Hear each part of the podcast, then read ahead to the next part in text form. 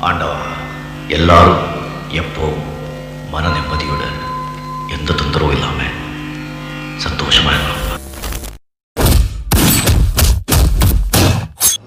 Specialist அவரை கூப்பிட்டுட்டு வந்து பேசினோம் அது இங்கிலீஷில் இருந்துச்சு. அதே மாதிரி இன்னைக்கு வந்து நம்மளோட டாக்டர் ராதா மேடம் இருக்காங்க. ட்விட்டருக்கும் புதுசு இல்லை. நம்மளுக்கும் அவங்க வந்து புதுசு இல்லை. ரொம்ப பரிச்சயமானவங்க. நிறைய ஸ்பேசஸ் வந்து என்ன சொல்கிறது மெடிக்கல் ஸ்பேசஸ்லையும் பேசியிருக்காங்க. அதே மாதிரி வேற ஸ்பேசஸில் நிறைய திராவிட சிந்தனைகளை பற்றி அதிகமாக பேசக்கூடிய ஒரு டாக்டர் அவங்க. இன்னைக்கு வந்து நம்மளுக்காக டைம் ஸ்பெண்ட் பண்ணி சாதாரணமாக நம்ம வயிறு இறைப்பை அது மாதிரி இன்டஸ்டைன் சம்மந்தப்பட்ட பிரச்சனைகளை பற்றி பேசலாம் அப்படின்னு சொல்லிட்டு குறிப்பாக இந்த கோவிடில் இன்ஃபெக்ட் ஆனவங்க லாங் கோவிட் அப்படின்ற ஒரு பிரச்சனையில் வயிறு சம்மந்தப்பட்ட உடல் உபாதைகள் அது பிரச்சனை அது குறித்தும் நம்ம இன்னைக்கு பேச போகிறோம் முதல்ல வந்து நானே வந்து கொஞ்சம் ஜென்ரலாக மேடம்கிட்ட கொஷின்ஸ் கேட்பேன். அவங்க வந்து அதுக்கு தகுந்த மாதிரி பதில் கொடுப்பாங்க. அதை முடித்த பின்னாடி ஸ்பீக்கர்ஸ் உங்களுக்கு நீங்கள் ரெக்வஸ்ட் கொடுங்க. உங்களுக்கு இருக்கிற சந்தேகங்களை கேளுங்க. மேடம் வந்து அதுக்கு வந்து நிவர்த்தி செய்வாங்க. மறுபடியும் சொல்கிறேன் இது வந்து ஒரு கன்சல்டேஷன் செஷன் கிடையாது. ஆக்சுவலாக வந்து அதுவும் நாங்கள் எப்பயும் சொல்கிற மாதிரி தான் நாங்கள் வந்து அதை செய்கிறதில்ல அது ஆக்சுவலாக இது வந்து ஒரு ஜென்ரல் இன்ஃபர்மேஷன் இது வந்து ஒரு பொதுவான அறிக்கை. அவங்க மேடம் என்ன அட்வைஸ் பண்ணாங்களோ அதுக்கு தகுந்த மாதிரி நீங்கள் உங்களுக்கு அருகாமையில் இருக்கிற மருத்துவரை அணுகி நீங்கள் வந்து உங்களோட பிரச்சனைகளை தீர்த்துக்கிறதுக்கு வழியை பார்க்கலாம். ஸோ இன்னைக்கு நாங்கள் பேச போகிறது வந்து ரொம்ப பரவல் அதாவது காமன் டிசீசஸ் ஒரு ஜிஐடியில் வந்து நம்ம சாப்பிட்ற உணவு குழாய் அது அந்த உணவு எங்கே போகுது செரிக்குது அது வந்து சிறுகுடல் அதுக்கப்புறம் பெருங்குடல். இதை இதோட இதை உள்ளடக்கிய வியாதிகள் காமனாக வர வியாதிகளை பற்றி இன்னைக்கு நம்ம பேச போகிறோம் அந்த வரிசையில் முதல்ல அந்த உணவு குழாயோட முதல் பகுதியிலேருந்து ஆரம்பிக்கலாம்னுங்க. ஈசோஃபேகஸ்ன்னு சொல்லுவாங்க. அந்த உணவை கடத்துறது வாயில் நம்ம சாப்பிட்ற அந்த மென்று முழுங்குற அந்த உணவை அந்த போலஸ்ன்னு சொல்கிறத இறைப்பை ஸ்டொமக்குக்கு எடுத்துக்க போகிற ஒரே ஒரு டியூப் தான் வந்து அந்த ஈசோஃபேகஸ். ஸோ அந்த ஈசோஃபேகஸ் அப்படின்ற அந்த டியூப் வந்து ஒரு ஒரு பர்டிகுலர் டிசீஸால் வந்து கொஞ்சம் பாதிக்கப்படும். ஸோ அந்த பேசிக்லேருந்து நான் இன்றைக்கி ஆரம்பிக்கிறேன். மேடம் உங்களோட ஃபர்ஸ்ட் காமன் அதாவது காமனஸ்ட் டிசீஸ் இது வந்து கொஞ்சம் எல்லாருமே வந்து சஃபர் ஆகக்கூடிய ஒரு டிசீஸ்ன்னு நம்ம சொல்லுவோம். ஆசிட் ரிஃப்ளெக்ஸ் ஜிஆர்டி அப்படின்னு சொல்றது கேஸ்ட்ரோ ஈசோஃபேஜியல் ரிஃப்ளெக்ஸ் டிசீஸ்ன்னு சொல்லலாம். இல்லை சில பேர் வந்து அது வந்து நெஞ்சு எரிச்சல் அப்படின்ற சொல்லுவாங்க. ஸோ நீங்கள் அதுலேருந்து கொஞ்சம் ஆரம்பிச்சிங்க. அது என்ன காரணங்களால் அது வரும்? அது இந்த லாங் கோவிட்ல நிறைய பேருக்கு அந்த கம்ப்ளைண்ட் வருது. அது எதனால இருக்கிறதுக்கான வாய்ப்பு இருக்கு. அதை எப்படி வந்து நம்ம லைஃப் ஸ்டைல் அதாவது மாடிஃபிகேஷனில் பண்ணலாமா? இல்லை வந்து மருத்துவத்தோட உதவியை நாடணுமா? அப்படின்றத வந்து நீங்கள் முதல்ல ஆரம்பிச்சு வச்சிங்கன்னா நம்ம அதுக்கு தகுந்த மாதிரி பின்னாடி கண்டினியூ பண்ணிக்கலாம். Thank you madam thank you sir uh, ரொம்ப நன்றி. உங்களுக்கு இந்த மாதிரி ஒரு ஸ்பேஸ் போஸ்ட் பண்றதுக்கு நான் மட்டும் டைம் பண்ணல. நீங்களும் உங்களோட டைம் கிட்டத்தட்ட ஒரு வாரமா இந்த ஸ்பேஸ்க்காக நீங்க ஒர்க் பண்ணிருக்கீங்க அப்படின்னு எனக்கு நல்லாவே தெரியும் சார் ரொம்ப தேங்க்ஸ் நவீன் சார் அதாவது ஒரு மாறுபட்ட சிந்தனைகள் மாறுபட்ட கருத்துக்களை வந்து மக்கள் கிட்ட சொல்லணும் அப்படிங்கிறதுக்காக நீங்க நம்ம எடுத்துட்டு இருக்க இந்த முயற்சி வந்து கண்டிப்பா எல்லாராலையும் பாராட்டத்தக்கது அப்படின்னு நான் வந்து சொல்றேன். ஸோ சார் இது வந்து பைலிங்குலா இருக்கணுமா யூனிலிங்குலா இருக்கணும்? எப்படி இருக்கணும்னு நீங்க சொல்லிட்டீங்க. புரியல மேடம் சாரி இல்ல இது ஸ்பேஸ் வந்து தமிழ்ல மட்டும் இருக்கலாமா இல்ல தமிழ் இங்கிலீஷ் சேர்ந்து இருக்கலாமான்னு இல்ல கேட்கலாம் பைலிங்குலாவே போலாம் மேடம் தமிழ் இங்கிலீஷ் சேர்த்தே பேசலாம் ஒன்றும் ப்ராப்ளம் இல்லை. இட்ஸ் இட்ஸ் ஓகே உங்களோட கன்வீனியன்ஸ் தான். வாட் எவர் யூ டிசைட் எனக்காக இல்ல ஆடியன்ஸ்க்காக தான். எனக்கு ரெண்டுமே இல்ல ரெண்டு பேருக்கும். இல்ல ரெண்டுமே அப்படியே சேர்ந்து பண்ணலாம். ஒன்றும் பிரச்சனை இல்லை. பிகாஸ். நம்ம அஹ், அந்த ஆடியன்ஸ் இருந்தாங்கன்னா அவங்களுக்கு யூஸ்ஃபுல்லா இருக்கும் ஒன்றும் ப்ராப்ளம் இல்லை டெஃபினட்டா டெஃபினட்டா sir yeah okay thank you thanks thanks for for hosting a medical space i welcome everyone to this space this is meant just to give the basic medical aspect of the common gastrointestinal disorders so sir asked about tell me something about grd grd means gastroesophageal reflux disease Acid வந்து மேல எதுக்கழிச்சு மேல வருது அப்படிங்கறதுதான் காமனா எல்லாரும். கிட்டத்தட்ட ஒரு ninety five percent of the people will experience this symptoms அப்படின்னு சொல்லுவாங்க. Before going into the symptom in detail I just want to tell some basic in acid secretion எதுக்கு எடுத்தாலும் வந்து we will use a common word ரொம்ப அசிடிட்டியா இருக்கு ரொம்ப அசிடிட்டியா இருக்கு. நம்ம இந்த அசிடிட்டியை வந்து என்ன செய்யறது அப்படின்னு. அசிடிட்டியை வந்து நம்ம ஒன்றும் செய்யணுங்கிற அவசியமே கிடையாது. Acidity acid secretion is a normal physiological process so normal physiological process where the acid is form அப்படிங்கிற கேள்வி நமக்கு வருது அப்படிங்கிறப்ப ஆசிட் வந்து ஸ்டொமக்ல இருந்து செக்ரேட் ஆகுது செக்ரேட்டட் ஃப்ரம் த ஸ்டொமக் ஸ்டொமக்ல இருந்து ஆசிட் செக்ரீட் ஆகுது. அந்த ஆசிட் வந்து எப்படி செக்ரீட் ஆகுது அப்படின்னா ஸ்டொமக்ல வந்து you have a parietal cell so அந்த பெரைட்டல் செல்லுல you will have H plus ion plus chloride ion ரெண்டும் சேர்ந்து ஹெச்சிஎல் அப்படிங்கிற ஒரு ஆசிடா வந்து செக்ரேட் ஆகுது. திஸ் ஆசிடோட ஃபங்க்ஷன் என்ன அப்படின்னா it help to protect the gastrointestinal environment இப்போ நீங்க ஒரு ஒரு சாப்பிட்ற சாப்பாட்டில் இருக்க பாக்டீரியா இருக்கட்டும் இல்ல நமக்கு வந்து நம்ம நம்ம சாப்பிட இப்போ நம்ம வந்து சொல்லியிருந்தோம் கொரோனா வைரஸ் வந்து கையில வந்து ஒட்டினா உள்ள போகும் வயிற்றுக்குள்ள போகும் அப்படின்னு. ஸோ இந்த மாதிரி வந்து நம்ம ஸ்டொமக்கை வந்து கிட்டத்தட்ட வந்து ஒரு டிஸ்இன்ஃபெக்ட் பண்ற ப்ராசஸை வந்து இந்த ஆசிட் வந்து மேற்கொள்ளும் so we need acid for our normal physiological function of the stomach so when the acidity will happen அப்படின்னா எக்ஸஸ் ஆசிட் செக்ரேஷனா அப்படின்னு கேட்டால் no nothing here the problem இந்த கேஸ்ட்ரோஇசோஜியல் ரிஃப்ளக்ஸ் டிசார்டர்ல என்ன ப்ராப்ளம் அப்படின்னா before going into the problem I just want to tell the anatomy of the uh, you just imagine uh, you from the mouth it starts the GIT starts from the mouth and ends in the anus so we'll have we will divide it into three parts foregut midgut and hindgut uh, uh, foregut means like it starts from the mouth and up to the bottom of the duodenum அதாவது வாயில இருந்து சிறுகுடலோட முதல் பகுதி வரைக்கும் அதை வந்து forget அப்படின்னு சொல்லுவோம் சிறுகுடல் முழுசுமே வந்து மிட்கட்னு சொல்லுவோம் பெருங்குடலை வந்து ஹைன்கட் அப்படின்னு சொல்லுவாங்க. ஸோ இந்த ஜிஐடி இந்த குடல் பகுதி வந்து மூன்று பகுதிகளாக பிரிக்கப்பட்டுள்ளது அப்படிங்கிறது தான் இதோடது. ஸோ இப்போ ஃபர்ஸ்ட் நம்ம பேச போகிறது எல்லாமே அந்த முதல் பகுதிகளுக்குள்ள பிரச்சனை. ஸோ ஒரு ஒரு ஒரு சாப்பாடு சாப்பிட்றோம் ஒரு பர்கர் சாப்பிட்றோம் ஒரு சிப்ஸ் சாப்பிட்றோம் இல்லை ஒரு வயிறு நிறைய பிரியாணி சாப்பிட்றோம். கொஞ்ச நேரம் கழிச்சு வி ஃபீல்ஸ் ஆஃப் ஃபுல்னஸ் அது அப்படியே மேலே இருக்க எது கழிச்சிட்டு வருது. ஒரு பேர்னிங் சென்சேஷன் வந்து வி ஃபீல் தட் எதனால அந்த பேர்னிங் சென்சேஷன் வருது? அப்படிங்கிறது தான் இங்க உள்ள பிரச்சனை. ஸோ அந்த ஆசிட் செக்ரேஷன் நார்மலா ஸ்டொமக்ல இருக்கிறது என்ன ஆகுது அப்படின்னா நார்மலா இந்த ஈசோஃபேகஸ் அதாவது அந்த உணவு குழாய்க்கும் இறப்பைக்கும் நடுவே வந்து ஒரு கன்ஸ்ட்ரக்ஷன் அதாவது ஒரு வால்வு மாதிரி ஒரு எஃபெக்ட் இருக்கும். அந்த வால்வு வந்து சப்போஸ் லூஸாக இருந்துச்சு அப்படின்னா ஸ்டொமக்ல இருந்து அந்த ஆசிட் வந்து கீழே போற ஸ்டொமக்ல இருந்து கன்ட்ராக்ஷன் நடக்கும். ஒரு ஃபுட்டு வந்து கீழே போகணும் அப்படின்னா ஒவ்வொரு இடத்துலயும் வந்து கன்ட்ராக்ஷன் நடந்தாதான் போகும். நீங்க ஒரு ஒரு ஒரு குழாயில ஒரு பைப்பு ஒரு குழாய் மூலமா தண்ணி போகிறது அப்படின்னா ஸ்ட்ரெயிட்டா இருந்தா அது வந்து ஸ்ட்ரெயிட்டா போகும். அந்த குழாய் வந்து அப் அண்ட் டவுன் இப்படி வளைஞ்சிருந்துச்சுன்னா உங்களுக்கு நீட் சம் ஃபோர்ஸ் டு அந்த கீழே இருந்து மேலே போறதுக்கான இது.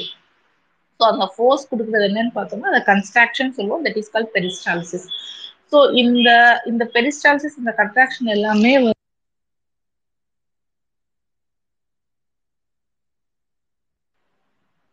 ஸோ இப்போ என்ன அப்படின்னு பிரச்சனை அப்படின்னா அந்த ஸ்டொமக்குக்கும் ஈசோஃபெகஸ்க்கும் உள்ள பாத்வே வந்து கொஞ்சம் வந்து லூஸாக இருக்கும். ஸோ கீழே போக வேண்டிய ஆசிட் வந்து it's comes up up to the ரிட்டோஸ் channel so problem வந்து பேசிக்காக வந்து lower esophageal sphincter so the problem ஒரு ஒரு ஒரு லாக்ஸிட்டி இந்த lower esophageal sphincter will lead to regurgitation of the acid that is uh, related that is causing the burning symptoms.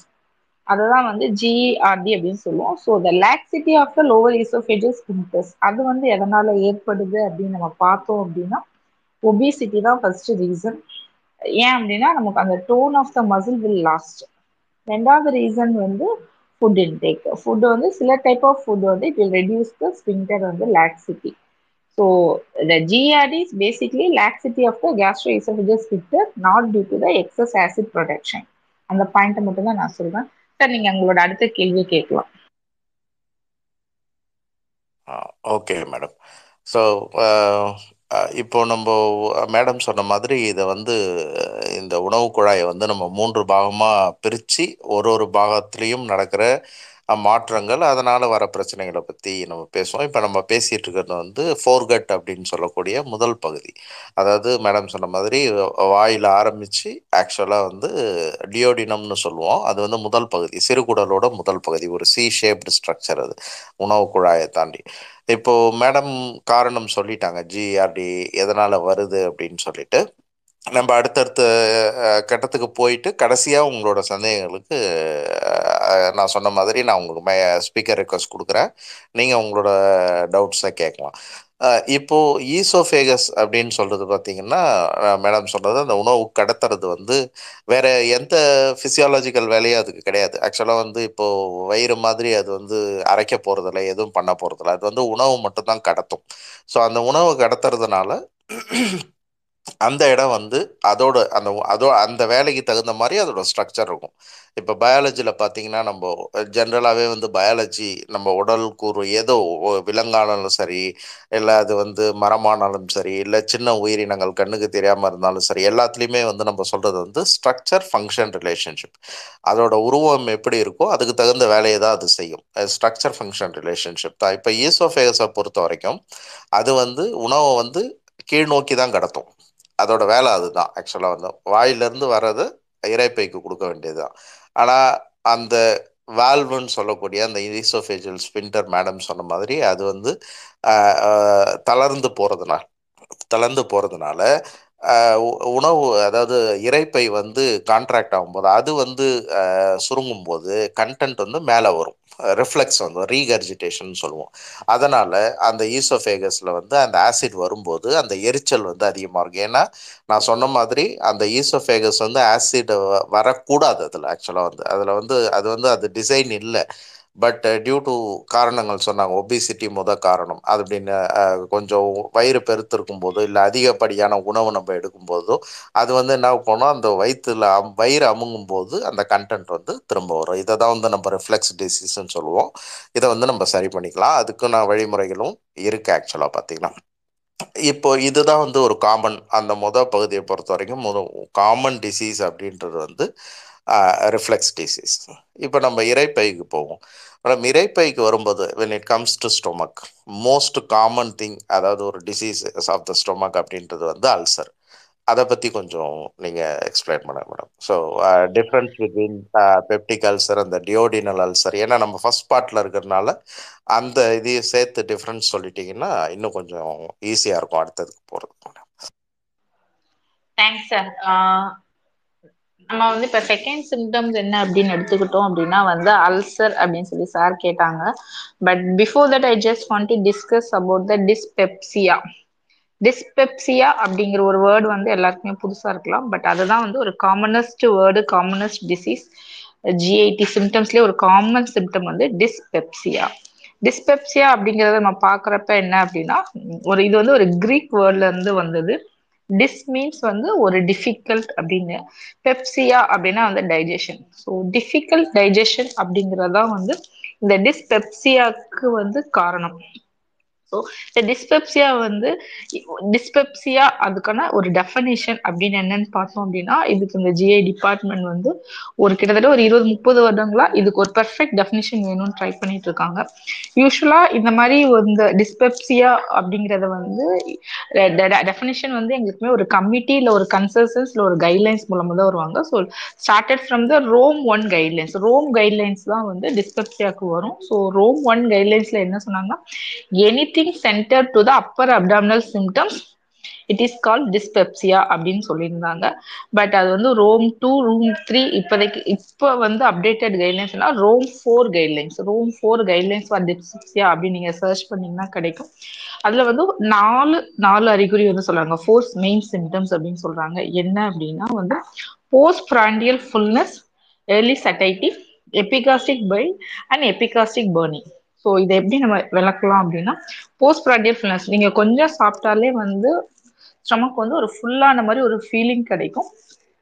ரெண்டாவது வந்து early சட்டாட்டி ரெண்டாவது அதாவது உங்க நீங்க சாப்பிட்ட பிறகு ஒரு பலூன் அடைச்ச மாதிரி ஒரு ஒரு ஒரு ஃபுல்னஸ் வந்து யூ ஃபீல் தட் அதுக்கு பேர் வந்து போஸ்ட் பிராண்டியல் ஃபுல்னஸ் அது வந்து பாதர்சமா இருக்கும் அதான். அதாவது எல்லாருக்குமே ஃபுல்லாகும் ஸ்டமக்கு பட் அதனால வந்து ஒரு கஷ்டமா இருக்கும் அப்படிங்கிறது தான் வந்து அவங்க சொல்ல வர்றது.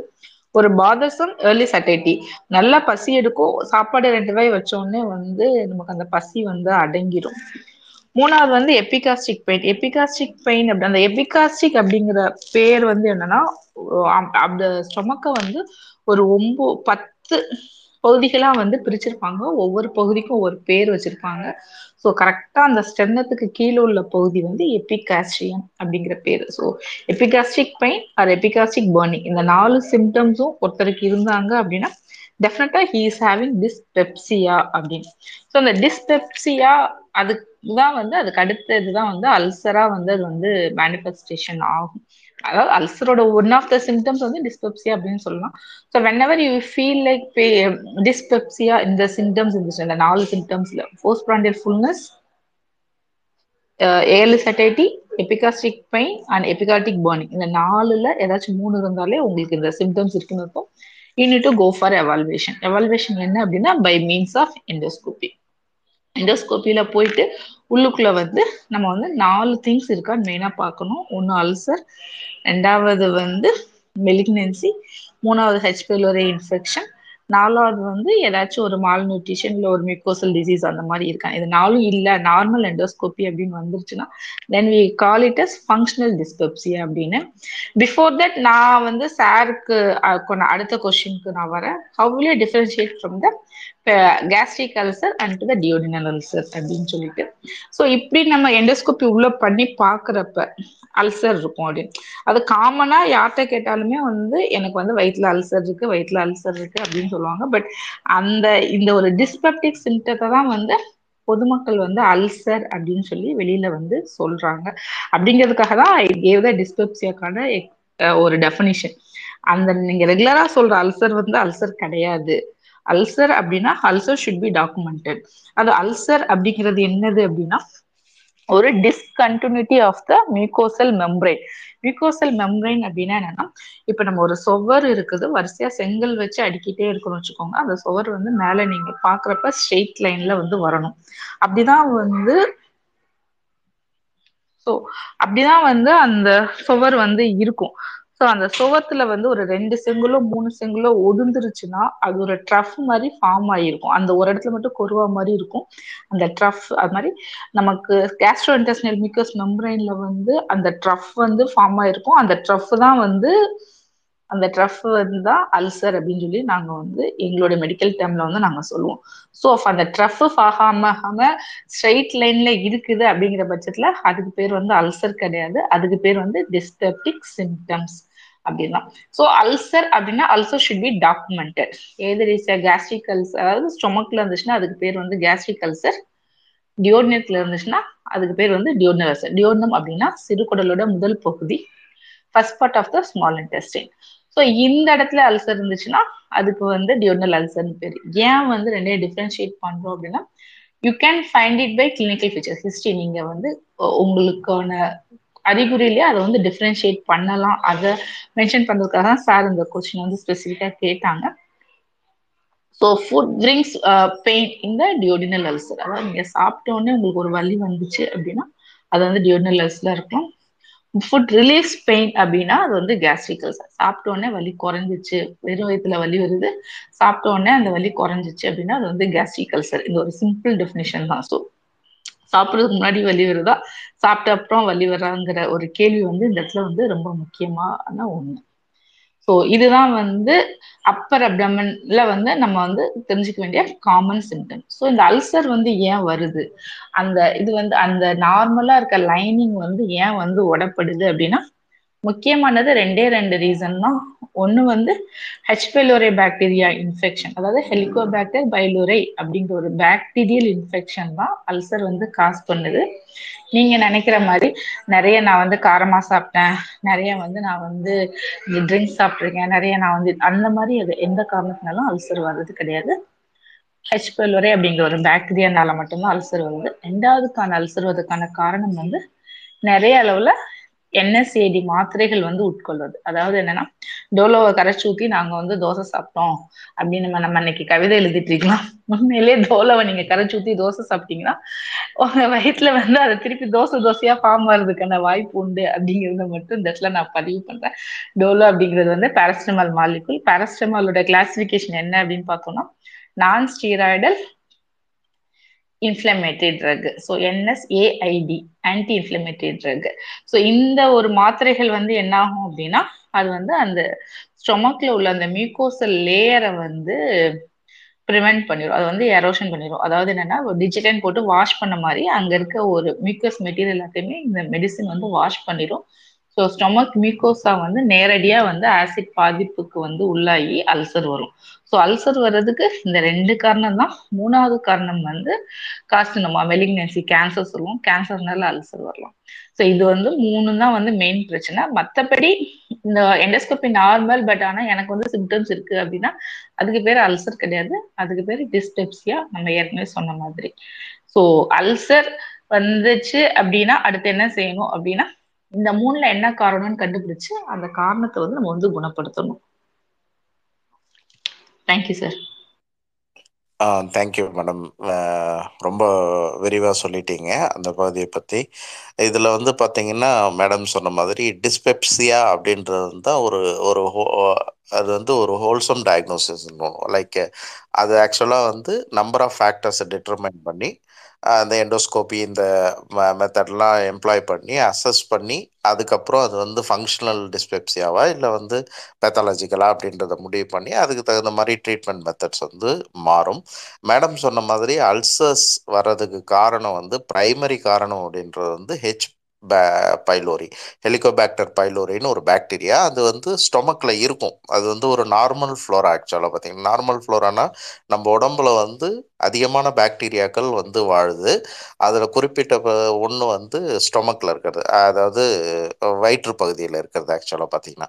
அந்த வயிற்று பகுதியில் இருக்க பாக்டீரியாவோட எண்ணிக்கை அதிகமாகும் போது அது வந்து இட் காசஸ் அல்சர் ரெண்டாவது காரணம் மேடம் சொன்னாங்க அதிகப்படியாக உட்கொள்றது. அதாவது வந்து எப்பயுமே வந்து டாக்டர்ஸ் வந்து மருந்து கொடுக்கும்போது அந்த அதை கருத்தில் வச்சுக்கிட்டு தான் கொடுப்பாங்க. சொல்லுவாங்க இந்த மாத்திரையை சாப்பிட்றதுக்கு முன்னாடி நல்லா சாப்பிடணும். சாப்பிட்டுட்டு சாப்பிட்ணும் அப்படின்னு சொல்லிட்டு. ஏன் சாப்பிட்டுட்டு சாப்பிட்ணுன்னு சொல்கிறாங்கன்னா இந்த விதமான மருந்துகள் வந்து நம்மளோட வயிற்று பகுதியில் இருக்க அந்த மியூகோசா அப்படின்னு சொல்கிற ஒரு ப்ரொடெக்டிவ் லேயர் இருக்கும். ஒரு ஷைனிங் லேயர் இருக்கும். அந்த லேயரை பாதிப்பு உண்டாக்கி அசிடிட்டி அதாவது அந்த கேஸ்டைட்டிஸ் இந்த மாதிரியே வந்து இன்டியூஸ் பண்ணுன்றதுனால தான் சில மாத்திரைகளுக்கு வந்து அந்த குறிப்பாக அதை வந்து சொல்லி கொடுப்பாங்க. அதுக்கு அதை தடுக்கிறதுக்கும் இன்னொரு மாத்திரை இருக்குது அதையும் சேர்த்து தான் கொடுப்பாங்க. பட் இருந்தாலும் வந்து எப்படின்றது வந்து நம்ம அதிகப்படியாக அந்த மாத்திரைகளை வந்து சரியானபடி எடுத்துக்காத பட்சத்தில் இது வாய்ப்பு இருக்குது மூணாவது கேன்சர் கா கார் அதாவது புற்றுநோய் புற்றுநோய் வந்து வந்துச்சுன்னா அது கண்டிப்பாக வந்து இந்த ஒரு கண்டிஷன் கொடுக்கும். இப்போது நம்ம ஹெச் பைலோரி அதை பற்றி பேசிகிட்டு இருக்கிறதுனால ஒரு சின்ன விஷயம் நான் உங்களுக்கு சொல்கிறேன் இப்போ அந்த உணவு குழாய் பற்றி நம்ம பேசிகிட்டு இருக்கோம் அந்த ஈசோஃபேகஸ்லேருந்து கடந்து இறைப்பை ஸ்டொமக்குக்கு வந்தாச்சு. இப்போ நான் சொன்ன ஸ்டொமக்கில் வந்து இந்த பாக்டீரியா வந்து இருக்கும் அப்படின்னு சொல்லிட்டு. அதே மாதிரி இந்த சிறுகுடல் அந்த டியோடினம் சொல்கிறோம் பார்த்தீங்களா அந்த டியோடினம் அப்படின்றது வந்து first part of small intestine it is a first part of small intestine ஒரு ஷீ ஷேப்பில் இருக்கும் அது. அந்த சி ஷேப்பில் வந்து இரண்டு குழாய்கள் இரண்டு செக்ரீஷன்ஸ் வந்து அட்டாச் ஆகும். ஒன்று வந்து கணையம் பேங்க்ரியாஸ்ன்னு சொல்லுவோம். பேங்க்ரியாஸ்லேருந்து நம்ம உணவு செருகிப்பதற்கான சில நொதிகள் என்சைம்ஸ் வந்து வரும் அதுலேருந்து. ரெண்டாவது வந்து பைல் பைலுன்னு சொல்கிற அதாவது என்ன சொல்கிற பித்த பையிலேருந்து பித்தம் வந்து அந்த இடத்துல ஜாயிண்ட் ஆகும். ஸோ இது வந்து ஒரு ஜங்ஷன் இந்த டியோடினல் ஜங்ஷன் வந்து ஒரு முக்கியமான ஒரு பார்ட் ஆக்சுவலாக அதனால தான் அந்த முதல் பகுதி அந்த சிறுகுடலோட முதல் பகுதியை வந்து நம்ம வந்து ரொம்ப அதிக கவனத்தோடு அணுகணும். அந்த இடத்துல இருக்கிற பிரச்சனைகளை எப்படி நம்ம இது பண்ணணும். இப்போ அதுக்கு வந்து ரெண்டு வருது சோர்ஸ் ஒன்று வந்து பித்தப்பை அப்படின்னு நான் சொன்னேன். இன்னொன்று வந்து கணையத்துலேருந்து வரும் செக்ரேஷன் இது ரெண்டும் சேர்ந்து தான் ஃபைனல் டைஜஷன் வந்து அங்கே நடக்கும். அந்த டியோடினத்தில் தான் வந்து ஃபைனல் டைஜஷன் நடக்கும்.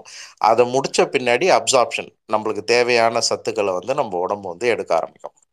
இந்த சிறுகுடலை பொறுத்த வரைக்கும் பார்த்தீங்கன்னா அந்த டியோடினத்தில் ஆரம்பித்து இலியம்னு ஒரு பாட்டு அதோட முடியும். அந்த அந்த பகுதி டியோடினத்துலேருந்து எளியம் வரைக்கும் பார்த்தீங்கன்னா it is a sterile region sterile ரீஜன்னா அந்த இடத்துல வந்து எந்த நுண்ணுயிரிகளும் இருக்காது.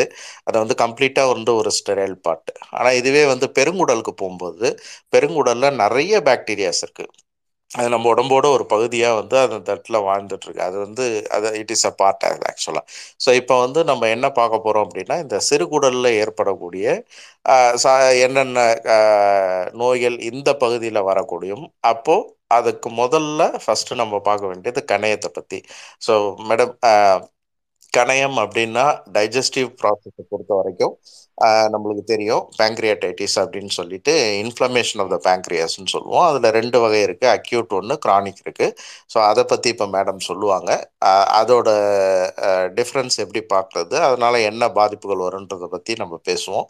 அதுக்கடுத்தது பித்தப்பை பற்றி மேடம் கண்டினியூ பண்ணுவாங்க. அந்த ரெண்டு காம்போனண்ட்டு ஜாயின் ஆகிறது டியோடினத்தில் ஃபர்தராக we will take it next ma'am thank you sir ஒரு நல்ல லீட் எடுத்து கொடுத்ததுக்கு அடுத்து என்ன பேசுதுன்னு யோசிச்சுட்டு இருக்கப்ப ஸோ கணையம் அப்படிங்கிறது பேங்க்ரியாஸ் அப்படிங்கிற ஒரு ஒரு ஒரு என்ன சொல்றது ஒரு ஆர்கன் அதாவது ஒரு உறுப்பு வந்து நமக்கு வந்து கண்டிப்பா தேவை. ஏன் அப்படின்னா வந்து நம்மளோட நம்மளோட குடல் வந்து நம்ம நம்ம வந்து சாப்பிட்ற சாப்பாட்டுல வந்து எல்லாமே வந்து கலந்துருக்கோம். நம்ம இப்போ ஒரு சாம்பார் எடுத்துக்கோங்களேன். ஒரு சாம்பார்ல என்னெல்லாம் கலந்துருக்கும்? சாம்பார்ல கலந்துருக்கிறது முதல்ல பருப்பு இருக்கும். பருப்பு வந்து புரோட்டீன் அப்புறம் காய்கறி இருக்கும். காய்கறியில நிறைய ஃபைபர்ஸ் இருக்கும். அப்புறம் நம்ம வந்து ஒரு எண்ணெய் ஊத்தி தாளிப்போம். ஒரு ஆயில் இருக்கும். ஸோ இந்த இந்த இந்த கம் எல்லாத்தையும் மிக்ஸ் பண்ணி நம்ம டேஸ்ட்டுக்காண்டி நம்ம சாப்பிட்றோம்னு வச்சுக்கோங்களேன். பட் குடல் வந்து குடலோட வேலை என்னன்னா இப்ப இது எல்லாத்தையுமே வந்து அதோட மூலக்கூறு மூலக்கூறா வந்து பிரிக்கணும். மூலக்கூறு அதோட பாட் பாட்டா பிரிக்கணும். எது வந்து எதுல இருக்கு இதுல இப்ப இப்போ வந்து புரோட்டீன் இப்ப பருப்புன்னு எடுத்துட்டோம்னா பருப்போட ஒரு அடிப்படை மூலக்கூறு ஒரு அமினோ ஆசிடா வந்து அது வந்து பிரிக்கணும். அது அந்த பல அமினோ ஆசிடுகள் சேர்ந்துதான் இந்த மாதிரி ஒரு ஸ்ட்ரக்சர் கிடைக்கும். அதோட அடிப்படை செல்லா வந்து உடல் வந்து பிரிக்கணும். அதோட வேலை மெயின் வேலை தான். இப்போ நம்ம ஆயில் எடுத்துட்டோம் அப்படின்னா அது வந்து கடைசியா ஒரு ஃபேட்டி ஆசிடா வந்து அது வந்து கன்வெர்ட் பண்ணணும். நீங்க இவ்வளவு தூரம் திக்கா இருக்குது கிட்டத்தட்ட வந்து ஒரு கோடி அணுக்கள் அப்படி ஒரு ஒரு இருக்கிற இதை வந்து அந்த ஒற்றை அணுவா வந்து உடம்பு வந்து அது வந்து பிரிக்கணும்னு வச்சுக்கோங்களேன். இந்த மாதிரி பிரிக்கிறதுக்கான என்சைம் திரவம் வந்து எல்லாமே வந்து இந்த பேங்க்ரியாஸ்ல இருந்து தான் சுரக்கப்படுது. ஸோ இப்போ ப்ரோட்டீன் டைஜஷனுக்கு வந்து ப்ரோட்டியேஸ் அப்படிங்கிற ஒரு என்சைம் வந்து வரும். கார்போஹைட்ரேட் டைஜஷனுக்கு வந்து ஒரு அமிலேஸ் அப்படிங்கிற ஒரு என்சைம் வரும். இதே வந்து ஃபேட் வந்து டைஜஷனுக்கு வந்து லைப்பேஸ் அப்படிங்கிற ஒரு என்சைம் வரும். இந்த லைப்பேஸ் அப்படிங்கிற ஒரு என்சைம் வந்து என்ன பண்ணும்னா இந்த ஒவ்வொரு ஃபேட்டி ஆசிடும் இன்னொரு ஃபேட்டி ஆசிடும் ஒரு ஜாயிண்ட் போட்டுக்கும். அந்த ஜாயிண்ட்டை போய் கட் பண்ணி விடும். ஒவ்வொரு ஃபேட்டி ஆசிடுக்கும் நடுவில் ஜாயிண்ட்டை கட் பண்ணி கட் பண்ணி அவ்வளோ பெரிய ஒரு மூலக்குறை வந்து ஒரு சின்ன சின்ன பார்ட்டாக வந்து அது வந்து பிரிக்கும். இது இதுக்கப்புறமா தான் அந்த ஒவ்வொரு மூலக்கூறும் கீழே. இப்ப நீங்க வந்து இப்ப நம்ம சாப்பிட்ற சாப்பாடு டைஜஷன் அப்படின்னா நம்ம வாயில இருந்து சாப்பிட்றப்ப நல்லா மென்னு சாப்பிட்றோம். டைஜஷன் வந்து நமக்கு வாயிலேயே வந்து தொடங்குது. சலைவரி அமைலேஸ் அப்படின்னு சொல்லிட்டு ஒரு என்ஜைம் வந்து நம்ம சலைவால இருக்கு. ஸோ நாங்க மென்றப்ப அந்த அமைலேஸ் அந்த என்ஜைமோட மிக்ஸ் ஆகி வயிற்றுக்குள்ள போகும். அது ஃபர்தரா வந்து ஒரு mixing action and grinding action அந்த ரெண்டு ஆக்ஷன் அதாவது ஸ்டொமக்கோட மெயின் ஆக்ஷனே வந்து ஒரு மிக்சிங் ஆக்ஷன் ஒரு கிரைண்டிங் ஆக்ஷன் ஒரு மிக்சி ஒரு கிரைண்டர் ஒரு மிக்சியில வந்து எப்படி வந்து உணவுப் பொருள் கீழே இருந்து இப்படி மேல போயிட்டு வருதோ ஒரு கிரைண்டர்ல எப்படி ஒரு வளம் இருந்து இதமா சுத்துதோ அந்த மாதிரி ஒரு ஆக்ஷன் வந்து ஸ்டொமக்ல நடக்கும். ஸோ அதனால இருக்கிற நம்ம சாப்பிட்ற சாப்பாடு நீங்க என்ன டேஸ்டா என்ன கலரா என்ன மனமா என்ன சாப்பிட்டாலும் அந்த மிக்சியில போய் ஒரு அடி அடிக்கிற மாதிரி கம்ப்ளீட்டா எல்லாமே வந்து மிக்ஸ் ஆயிடும்.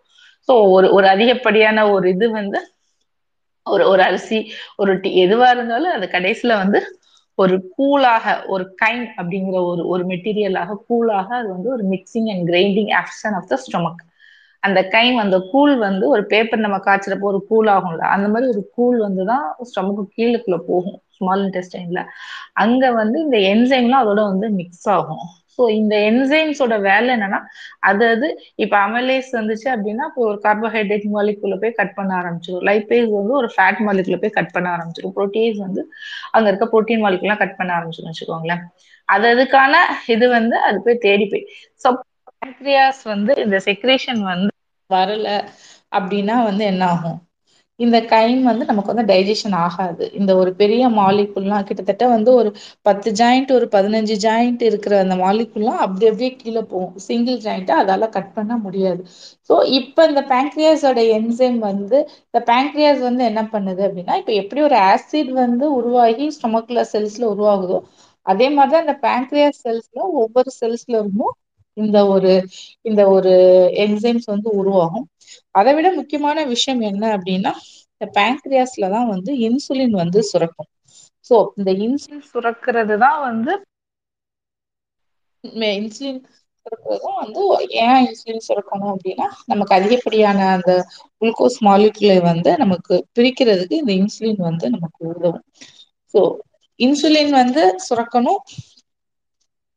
மத்தபடி இந்த எதிகல்லாம் சுரக்கணுங்கிறது வந்து பேங்க்ரியாஸ் இந்த பேங்க்ரியாஸ் வந்து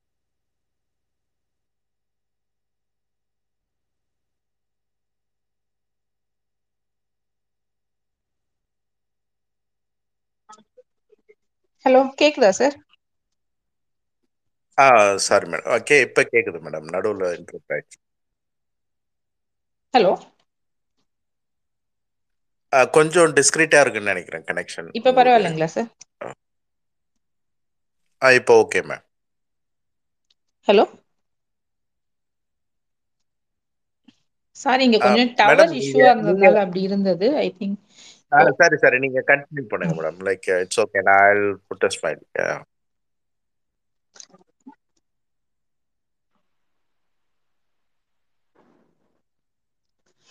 என்ன அப்படின்னா நம்ம இந்த பேங்க்ரியாஸ் வந்து எதனால வந்து வேலை செய்யாம போகும் அப்படின்னு எடுத்துக்கிட்டீங்கன்னா ரெண்டு விஷயம் மெயினா சொல்றாங்க.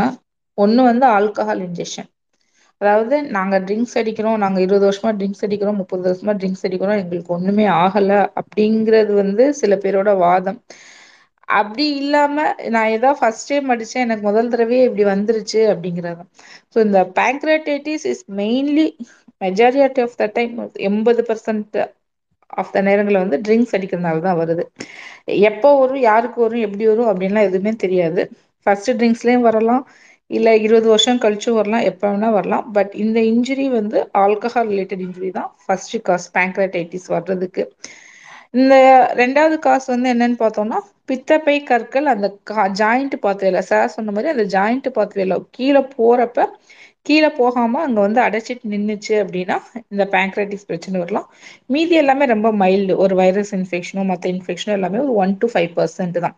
ஸோ டுவெண்ட்டி பர்சன்ட் கேல்ஸ்ட்ரோனால எண்பது சதவீதம் ஆல்கஹால் எடுத்துக்கொள்வதால் மட்டுமே பேங்க்ரியாஸ் வந்து அஃபெக்ட் ஆகும் அப்படிங்கிறத கருத்தை தான் பதிவு பண்றேன். இங்கதான் வந்து நம்ம வந்து நம் இந்த பேங்க்ரியாஸ் ஒழுங்கா வேலை செய்கிறது நம்ம கையில இருக்குது. ஏன் வேலை செய்யணும் அப்படிங்கிறதுக்காக தான் இவ்வளோ நேரம் நான் சொன்னது அது டைஜஷனுக்கு எப்படிலாம் ஹெல்ப் பண்ணுது அப்படின்னு. இப்போ என்ன ஆகும் அப்படின்னா இந்த ஆல்கஹாலில் என்ன ஆகும் அப்படின்னா ஆல்கஹால் போய் டைஜஷன் ஆகுறப்ப அதில் ஆக்சைடு அப்படிங்கிற அந்த ஓஹெச் அப்படிங்கிற ஒரு ஃப்ரீ ரேடிக்கல் ஃபார்ம் ஆகும். அது போய் இந்த செல்ஸ் எல்லாத்தையுமே வந்து பாதிச்சு அதை நார்மலாக ஃபங்க்ஷன் ஆக விடாது.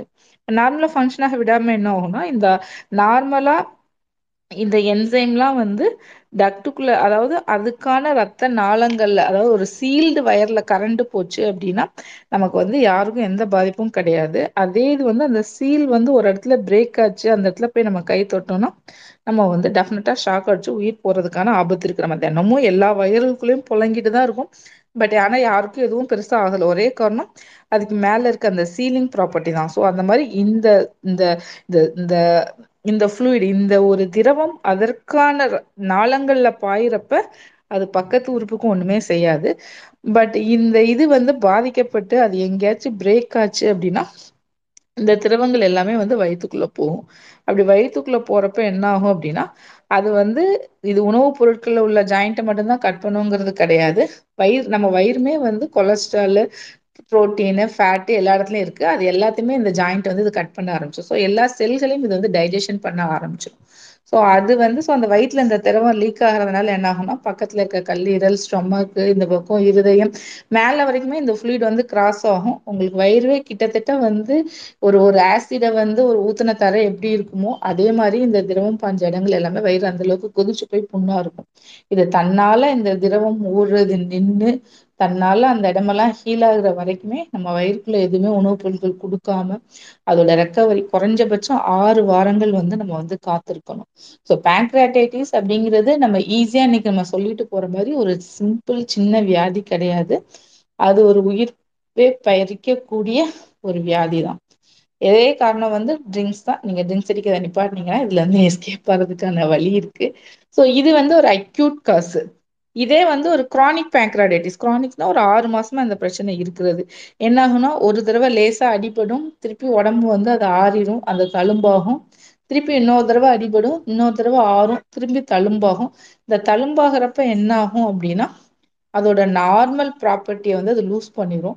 சோ ஒவ்வொரு தடவையும் தழும்பாகுறப்ப இந்த திரவம் உற்பத்தி பண்ற இடங்களோட அளவு வந்து குறைஞ்சிட்டே வரும்.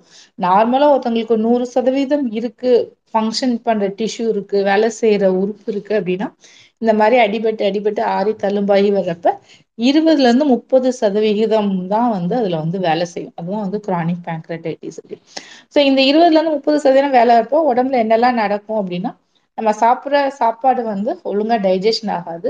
இப்போ ஒரு கடலைப்பருப்பு சாப்பிட்டீங்கன்னா அப்படி முழு கடலைப்பருப்பா மோஷன்ல வெளியில போகும். ஸோ நீங்க என்ன சாப்பிடுறீங்களோ அது சாப்பிட்ட மாதிரியே வந்து உங்களுக்கு வந்து வெளியே வெளியே போறப்ப வந்து உங்களுக்கு வரும். ஒண்ணு ரெண்டாவது வந்து சுகர் வரும். இது டயபெட்டிஸ் வரும். ஏன்னா இன்சுலின் ஒழுங்கா சுரக்காது. நீங்க இன்சுலினை வெளியில இருந்து போடுற மாதிரி வரும். மூணாவது வந்து உங்களுக்கு வந்து நியூட்ரிஷன் டிஃபிஷியன்சி வரும். ஏன் அப்படின்னா அது ஒழுங்கா டைஜஷன் பண்ணாதனால ஒழுங்கா அந்த மூலக்கூறுகளை பிரிக்காதனால இப்போ ஒரு அயனோ ஒரு விட்டமின் டியோ எதுவுமே வந்து உடம்பால வந்து தனித்தனி மூலக்கூறுகளா இருந்தா மட்டும்தான் அது வந்து உடம்புல குடல்ல வந்து உறிஞ்சப்படும். அந்த மாதிரி தனித்தனி மூலக்கூறுகளா இல்லாத பட்சத்துல அது வந்து வெளியேதான் போகும். உடம்புல வந்து நியூட்ரிஷனல் டெஃபிஷியன்சி வரும். அதுக்கு அடுத்து வந்து இது வந்து அப்படியே நரம்ப பாதிச்சு உங்களுக்கு ஒரு தீதார வயிற்று வலி வந்து வரும். என்ன என்ன பண்ணாலும் அது வந்து தீராது அப்படிங்கிற மாதிரி போகும். சோ அந்த தீராத வயிற்று வலிக்கு வந்து கிட்டத்தட்ட வந்து நம்ம அந்த அந்த உறுப்புக்கு சப்ளை பண்ற நரம்பையே துண்டிக்கிற அளவுக்கான வைத்தியங்கள் வந்து மேற்கொள்ளணும். சோ ஒரு சின்ன பிரச்சனையில ஆரம்பிச்சது கடைசியில வந்து அந்த உறுப்பையே நம்ம வந்து கம்ப்ளீட்டா வந்து ஒரு சிதைக்க சிதைச்சாதான் அந்த நரம்ப கட் பண்ணாதான் வலி நிற்கும் அப்படிங்கிற அளவுக்கும் வந்து இந்த பேங்க்ரியாஸ் பிரச்சனை வந்து போகக்கூடிய வாய்ப்பு இருக்கு. சோ அதுல இருந்து ப்ரிவென்டபிள் காஸ் அப்படி அப்படின்னா ஒன்னே ஒண்ணு நம்ம வந்து ட்ரிங்க்ஸ் சாப்பிடாம இருக்கிறது மட்டும்தான். ரெண்டாவது வந்து கேல்ஸ்டோன் பித்த பை பத்தி சார் சொல்லணும்னு கேட்டாங்க.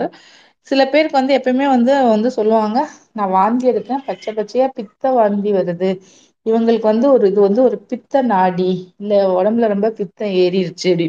இந்த பித்தம் வந்து என்ன அப்படின்னா இந்த சித்தமத்துல வாதம் கபம் பித்தம் அப்படிங்கிற மாதிரி இந்த வார்த்தைகளை அடிக்கடி சொல்லி சொல்லி மக்கள் எல்லாத்துக்கும் இது பித்தத்துனால தலை சுத்துது. பச்சையா வாந்தி எடுத்தா பித்தம் ஆகுது. சோ அவங்களுக்கு பச்சையா எதை பார்த்தாலும் பித்தம் அப்படிங்கிற ஒரு ஒரு ஒரு எனக்கு பித்தம் வந்து தலைக்கேறிடுச்சு அப்படிங்கிற மாதிரி நிறைய டைலாக் வந்து நம்ம ஓபியில வந்து கேட்கலாம். பட் அது வந்து உண்மை கிடையாது. பித்தம் அப்படிங்கிறது என்ன அப்படின்னா ஆக்சுவலா வந்து பைல் அப்படின்னு. பைல் அப்படின்னா பிஏஎல்இ பைல் இந்த பைல் வந்து எங்க சுரக்கும் அப்படின்னா கல்லீரல் அப்படிங்கிற ஒரு உறுப்புல இருந்து சுரக்கக்கூடிய திரவம் அது. சோ இந்த பைல் வந்து என்ன பண்ணும் அப்படின்னா இப்ப நார்மலா நம்ம வந்து ஒரு ஒரு ஒரு ஒரு ஒரு ஒரு ஒரு ஒரு எண்ணெய் பசி மிகுந்த ஒரு ஒரு ஒரு துணியை துவைக்கிறதுக்கோ எதுக்கோ நமக்கு வந்து அதை வந்து டிட்டர்ஜென்ட் வேணும். அதை நம்ம சலவை செய்வதற்கு ஒரு சோப் வேணும். ஒரு சொல்யூஷன் வேணும். அந்த சோப் சொல்யூஷன் மாதிரி ஒரு திரவத்தை சுரப்பது தான் நம்ம உடம்புக்குள்ள தேவைப்படுறப்ப இது பண்ணதான் இந்த பைல். இந்த பைல்ல வந்து நிறைய பைல் ஆசிட் இருக்கும். இந்த பைல் ஆசிட் வந்து அந்த எண்ணெய் பசையை போக்குறது அந்த எண்ணெய் பசையை வந்து உறிஞ்சிக் கொள்வது அதை டைஜஷன் பண்றதுக்கான திரவம் வந்து இந்த பைல்ல வந்து சுரக்கும். சோ இந்த பைல் இல்லை அப்படின்னா நம்மளால இந்த எண்ணெய் பசை உள்ள அந்த உணவுப் பொருட்களை நம்மளால வந்து டைஜஷன் பண்ணி நமக்கு அதை உறிஞ்சு அதை வந்து சாப்பிட முடியாது. ஸோ இந்த பைல் வந்து கல்லீரல்ல இருபத்தி நாலு மணி நேரமும் சுரந்துகிட்டுதான் இருக்கும். சோ அது சுரக்க சுரக்க என்ன ஆகும் அப்படின்னா பித்தப்பை அப்படிங்கிற ஒரு இடத்துல வந்து அது வந்து ஸ்டோர் பண்ணி வச்சிருப்பாங்க. அந்த ஸ்டோரேஜ் பண்ண அந்த பித்தப்பையில இருந்து கீழே வந்து நம்ம எப்போ வந்து சாப்பிடுறோமோ எப்போ அந்த கைம் அந்த கூழான உணவுப் பொருள் வந்து அந்த இடத்துல போய் டச் பண்ணுதோ அப்போ அது வாசல்ல திறந்து அந்நேரத்துக்கு டைஜஷன் பண்ற அளவுக்கு தேவையான ஃப்ளூயிட வந்து அது ஓப்பன் பண்ணிவிடும். அந்த பைல் வந்து இந்த ஃப்ளூயிட் இந்த இந்த அந்த உணவு கூலோட அது மிக்ஸ் ஆகி அதை டைஜஷனுக்கு வந்து ஹெல்ப் பண்ணும். மத்த நேரங்கள்லாம் இந்த வால்வு மூடிடும் அங்க வந்து ஸ்டோரேஜ் பண்ணிட்டே தான் இருக்கும். சில பேருக்கு வந்து என்ன ஆகுது அப்படின்னா நான் ஒழுங்கா கரெக்டான நேரத்துக்கு எம்டி பண்ணாம ப்ரொலாங்டு ஸ்டோரேஜ் ஆகி இருந்துச்சுன்னா அது அப்படியே செடிமெண்டா கீழே வந்து படிய ஆரம்பிக்கும். அது அப்படியே வந்து கற்களா நாளடைவுல மாறும். அதுக்கு பேர் தான் வந்து பித்தப்பை கற்கள் அப்படின்னு சொல்லுவோம். அந்த கற்கள் பொடி பொடி கற்களா இருக்கப்ப என்ன ஆகும்னா எம்டி பண்றப்ப இந்த இந்த அந்த வர திரவத்தோட சேர்ந்து வரும். நடுவுல எங்கேயாச்சும் தங்கிக்கும். அப்படி தங்கிட்டு தான் உங்களுக்கு பேக்ரடைட்டிஸ் காஸ் பண்றது. ஸோ இந்த பித்தப்பை கற்களை வந்து தன்னால மாத்திரையில கரைய வைக்கிறதுக்கு அப்படிங்கிறது பெருசா எதுவும் கிடையாது. வந்துருச்சு அப்படின்னா சர்ஜரி தான் வந்து பெஸ்ட் ஆப்ஷன் சோ பித்த நீரும் கணையத்துல உள்ள நீரும் நமக்கு இந்த பித்த நீரும் கண்டிப்பா உடலுடைய நார்மலான டைஜஷனுக்கு தேவை. சோ இந்த இந்த ரெண்டும் இல்லை அப்படின்னா நமக்கு வந்து ஒரு பாதி இது வந்து சாப்பாடு வந்து சாப்பிட்ட சாப்பாடு வந்து அப்படியே வெளியில போறதுக்கான வாய்ப்புகள் வந்து ரொம்ப அதிகம். ஸோ இந்த பித்தம் இந்த இந்த இது பேங்க்ராசிக் பிரச்சனைக்கு மெயின் மெயின் சிம்டம்ஸ் வந்து வயிறு வலி தான் வரும். வயிறு வலி இருக்கும். அது தாங்க முடியாத ஒரு வயிறு வலி இருக்கும். படுக்க முடியாது. உட்காந்து குனிஞ்சிட்டு இருந்தா நல்லா இருக்கிற மாதிரி ஒரு ஃபீலிங் இருக்கும். பின்னாடி முதுகையே ஏதோ கத்தியை வச்சு கிழிக்கிற மாதிரி ஒரு ஃபீல் இருக்கும். அந்த வலி அந்த அளவுக்கு ஒரு சிவியர் பெயினா இருக்கும். சில சமயம் வந்து கம்ப்ளீட்டா பேஷண்ட மூணு நாள் செடேஷன்லேயே வச்சிருக்க மாதிரி அளவுக்கு கூட சிவியரா அந்த பேங்க்ரியாஸ் வலி வரும். பித்தப்பை வலி வந்து யூஸ்வலா வந்து ஒரு சிக்ஸ் ஹவர்ஸ்க்குள்ள வந்து அது வந்து குறைஞ்சிரும். சில சமயம் சிக்ஸ் ஹவர்ஸ் சிக்ஸ் ஹவர்ஸ் விட்டு விட்டு வரலாம். அந்த உணவு டைமிங்ல சில சமயம் வந்து கண்டினியூஸாவும் இருக்கலாம். சில சமயம் வந்து இந்த கல் வந்து அடைச்சிட்டு அந்த பித்த நீர் முழுசா கீழே இறங்க முடியாம நமக்கு அது மஞ்சக்காமலையாகவும் மேனிஃபெஸ்டேஷன் ஆகலாம். சோ நமக்கு வந்து ஒரு ஒரு ஒரு வயிறு வலி சாதாரண மேல் வயிற்று வலி அப்படின்னு வந்துட்டு நம்ம விட்டுற முடியாது. இப்ப நம்ம பேசின எல்லா கண்டிஷனுமே அந்த ஒரு மேல் வயிற்று வலிய வந்து வலியாதான் வெளியில தெரியும்.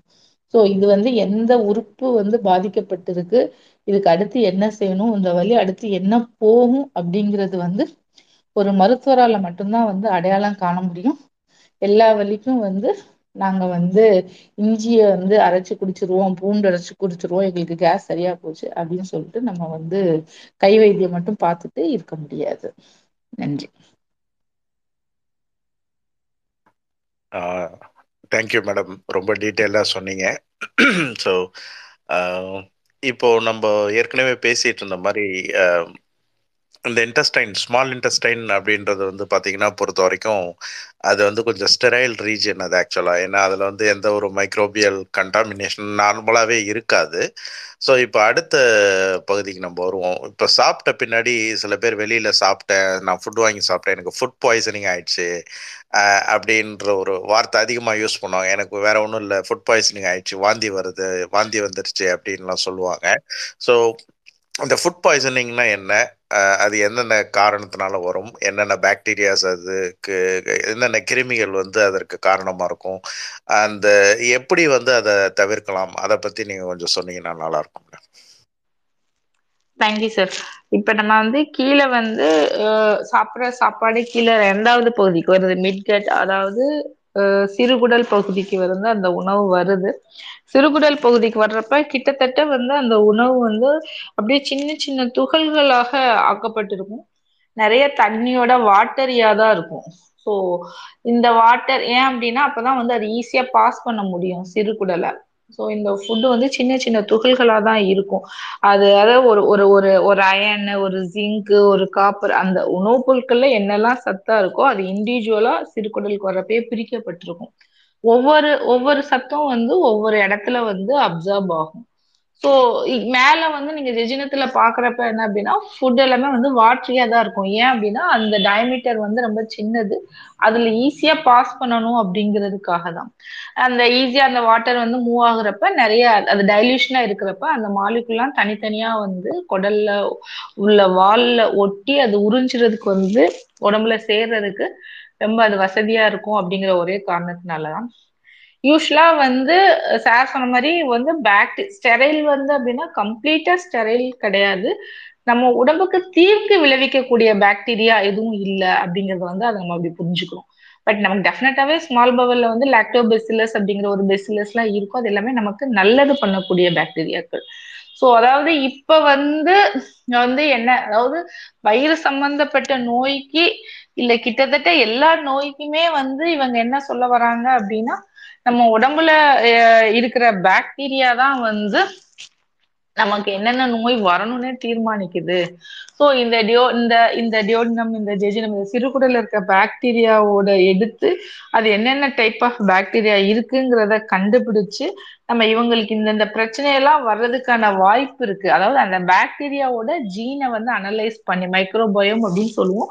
அந்த மைக்ரோபயம்ங்கிற ஜீனை வந்து அனலைஸ் பண்ணி இவங்களுக்கு பிற்காலத்துல வந்து மறதி நோய் ஏற்பட வாய்ப்பு இருக்கா? பிற்காலத்துல வந்து இவங்களுக்கு இந்த மாதிரி பிரச்சனை எல்லாம் வாய்ப்பு இருக்கா? இவங்க ஆப்ரேஷன் பண்ணா சீக்கிரமா ரெக்கவர் ஆவாங்களா? இவங்களுக்கு பார்க்கின்சன் வருமா? அந்த மாதிரி எல்லாம் வந்து கண்டுபிடிக்க முடியுமா அப்படின்னு சொல்லி ஆராய்ச்சிகள் வந்து போயிட்டு இருக்கு. இதுக்கு நடுவுல வந்து சில கெட்ட பாக்டீரியா நமக்கு உடம்பை பாதிக்கக்கூடிய பாக்டீரியாக்கள் அதை வந்து நம்ம சாப்பிட்டா நமக்கு என்ன ஆகும் அப்படிங்கிறது. யூஸ்வலா காமனா நம்ம எடுத்துட்டோம் அப்படின்னா நம்ம ஊர்ல வந்து எப்பயுமே வந்து இந்த வந்து நமக்கு ரோட்டோர கடைகள் வந்து ரொம்ப அதிகம். அது வந்து ஒரு ஓப்பன் சாக்கடை ட்ரைனேஜ் வந்து ஒரு ஒரு திறந்த வெளி சாக்கடைக்கு அதுல ஒரு கையேந்தி பவன் அப்படின்னு சொல்லிட்டு ஒரு ஓப்பனா நம்ம வைக்கிற இதெல்லாம் வந்து ரொம்ப அதிகம். இந்த மாதிரி விஷயத்துல என்ன ஆகும் அப்படின்னா நம்ம கைகளை ஒழுங்கா மலம் போயிட்டு அதை கையில இது பண்ணி வாஷ் பண்ணி கைகளால் வாஷ் பண்ணி சுத்தம் பண்ணிட்டு நம்ம கைய சோப்பு போட்டு கழுவாம அந்த கைகளோடையே வந்து நம்ம உணவுப் பொருட்களை பரிமாறுறப்ப அந்த மலத்துல இருக்கிற அந்த e ஈகோலே அப்படிங்கிற ஒரு பாக்டீரியா வந்து நம்ம உடம்புக்குள்ள போய் இருப்பதற்கான வாய்ப்புகள் வந்து ரொம்ப அதிகமா இருக்கு.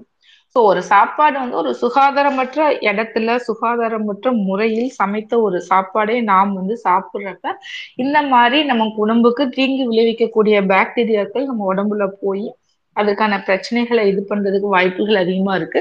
ஸோ நம்ம வந்து இந்த மாதிரி நமக்கு ஃபுட் பாய்சன் ஆயிருச்சு அப்படிங்கிறத நம்ம எப்படி தெரிஞ்சுக்கலாம் அப்படின்னா ஒண்ணு வந்து டைம் ஆஃப் இது நீங்க போய் சாப்பிட்டு ஒரு ஆறு மணி நேரத்துல வந்து உங்களுக்கு ஒரு வயிறு வலி வாந்தி காய்ச்சல் இந்த மாதிரி அறிகுறிகள் வருது. ரெண்டாவது வந்து டைப் ஆஃப் த டைரி உங்களுக்கு வந்து வயிற்றால போறது வந்து முழுவதும் தண்ணீராக ஒரு அடிச்சு பெய்யுற மாதிரி ஒரு தண்ணீராக போறது. மூணாவது வந்து வயிறு வலி வந்து ஒரு தீவிர வயிறு வலி வந்து வர்றது. நாலாவது வந்து டீஹைட்ரேஷன் நீங்க வந்து ஒரு ஒரு ஒரு நா வறட்சியாக தண்ணீர் வறட்சியாக தண்ணீர் இந்த மாதிரி இந்த மாதிரிலாம் இருந்துச்சுன்னா டெஃபினட்டா நமக்கு சாப்பிட்டா ஃபுட்டு வந்து ஒத்துக்கல அதுல ஏதோ ஒரு பாக்டீரியா நமக்கு இருக்கு. உடனடியாக ஒரு மருத்துவரை போய் பார்க்கணும் அப்படின்னு. ஸோ இந்த டைமிங்கை வச்சு அது என்ன டைப் ஆஃப் பாக்டீரியா இருக்குங்கிறத யூஸ்வலா கண்டுபிடிக்க முடியும். அது மாதிரி டைப் ஆஃப் ஃபுட்டு ஒரு ஃப்ரைட் ரைஸ் சாப்பிட்டீங்க இல்ல ஒரு சரியா வேக வைக்காத ஒரு சிக்கன் சாப்பிட்டீங்க இல்ல ரெண்டு மூணு நாளுக்கு முன்னாடி சமைச்ச சிக்கன் சாப்பிட்டீங்க.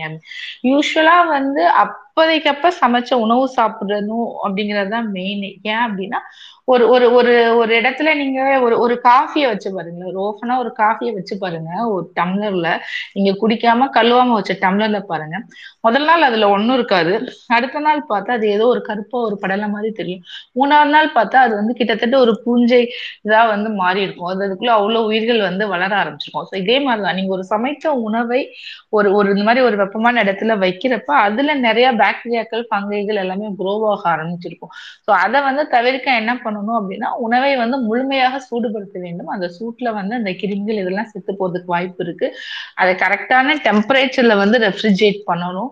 அது கரெக்டான இதுல வந்து சாப்பிடணும். இந்த மாதிரி நிறைய இருக்கு. ரெண்டாவது எப்பயுமே வந்து சுத்தமும் சுகாதாரமும் சமைப்பது சமை இப்ப நிறைய இடத்துல பார்க்கலாம். ஒரு ஒரு ஒரு வெறும் கையில எடுத்து கொடுக்கறது வெறும் டம்ளர் அந்த மாதிரி எதுவும் இல்லாம அது அதற்கு உள்ள ஒரு நெறிமுறைகளோட நம்ம வந்து ஃபாலோ பண்ணா மட்டும்தான் இதுல இருந்து தப்பிக்க முடியும். ரெண்டாவது இந்த மாதிரி அடிக்கடி வெளியில சாப்பிடுறவங்க வந்து என்ன செய்யலாம் அப்படின்னா டைஃபாய்டுக்குரிய வேக்சின் வந்து போட்டுக்கலாம். அதே மாதிரி ஹெப்படைட்டிஸ் ஏ வந்து வராம இருக்கிறதுக்கான வேக்சின் போட்டுக்கலாம். இதெல்லாம் வந்து ஃபுட் ரிலேட்டட் இன்ஃபெக்ஷன்ஸ் அது மாதிரி ரெண்டாவது எப்பயுமே வந்து வெளியில சாப்பிடக்கூடிய உணவு சூடாக இருக்கும்படி பார்த்து கொள்ளலாம் அந்த சூடு என்ன செய்யணும் அட்லீஸ்ட் ஒரு வைரஸ் இன்ஃபெக்ஷன் குட்டி குட்டி பாக்டீரியா இன்ஃபெக்ஷன் அந்த சூடு வந்து ப்ரிவென்ட் பண்ணும். ஸோ வெளியில எப்பயுமே ஃபுட்டு சாப்பிட்றதுங்கிறத கொஞ்சம் சூஸியா வந்து சாப்பிட்றது வந்து ரொம்ப நல்லது. ரொம்ப நன்றி. தேங்க்யூ மேடம்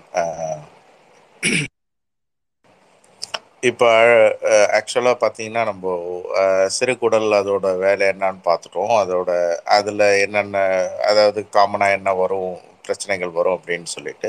இப்போ கடைசி பகுதியான அந்த பெருங்குடல் அந்த பெருங்குடல் என்ன வேலை செய்யும் அது அந்த பெருங்குடலை பொறுத்த வரைக்கும் என்னென்ன மாற்றங்கள் அதாவது டைஜஸ்டிவ் டைஜஷனில் அதோட ரோல் என்ன அதே மாதிரி அப்சார்ப்ஷனில் அதோட ரோல் என்ன அது கான்ஸ்டிபேஷன்னா என்ன அப்படின்றத பத்தி கொஞ்சம் சொல்ல முடியுமா?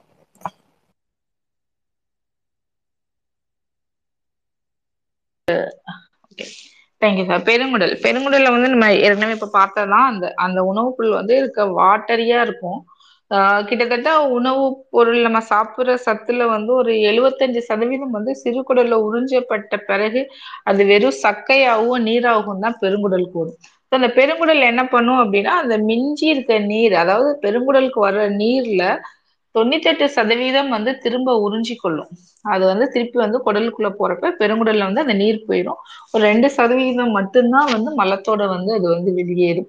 ஸோ அதனால நீரை உறிஞ்சி கொள்றதுதான் மெயின் வேலை. ரெண்டாவது அங்க அந்த அந்த இங்க வந்து ரொம்ப ஸ்லோவா இருக்கும் மூமெண்ட் எல்லாமே. ஏன்னா ஒவ்வொரு ஸ்லோ மூமெண்ட்டுக்கும் அந்த அதுல இருக்க நீர் ரெண்டாவது அதை வந்து கட்டிப்படுத்தணும். அப்படி அப்படியே போயிட்டே இருக்கிறப்ப உங்களுக்கு சிறுகுடல்ல வந்து அந்த டைஜஷன் பண்ணாத அந்த ஃபைபர் இது எல்லாமே வந்து பெருங்குடல்லாம் வந்து டைஜஷன் ஆகும்.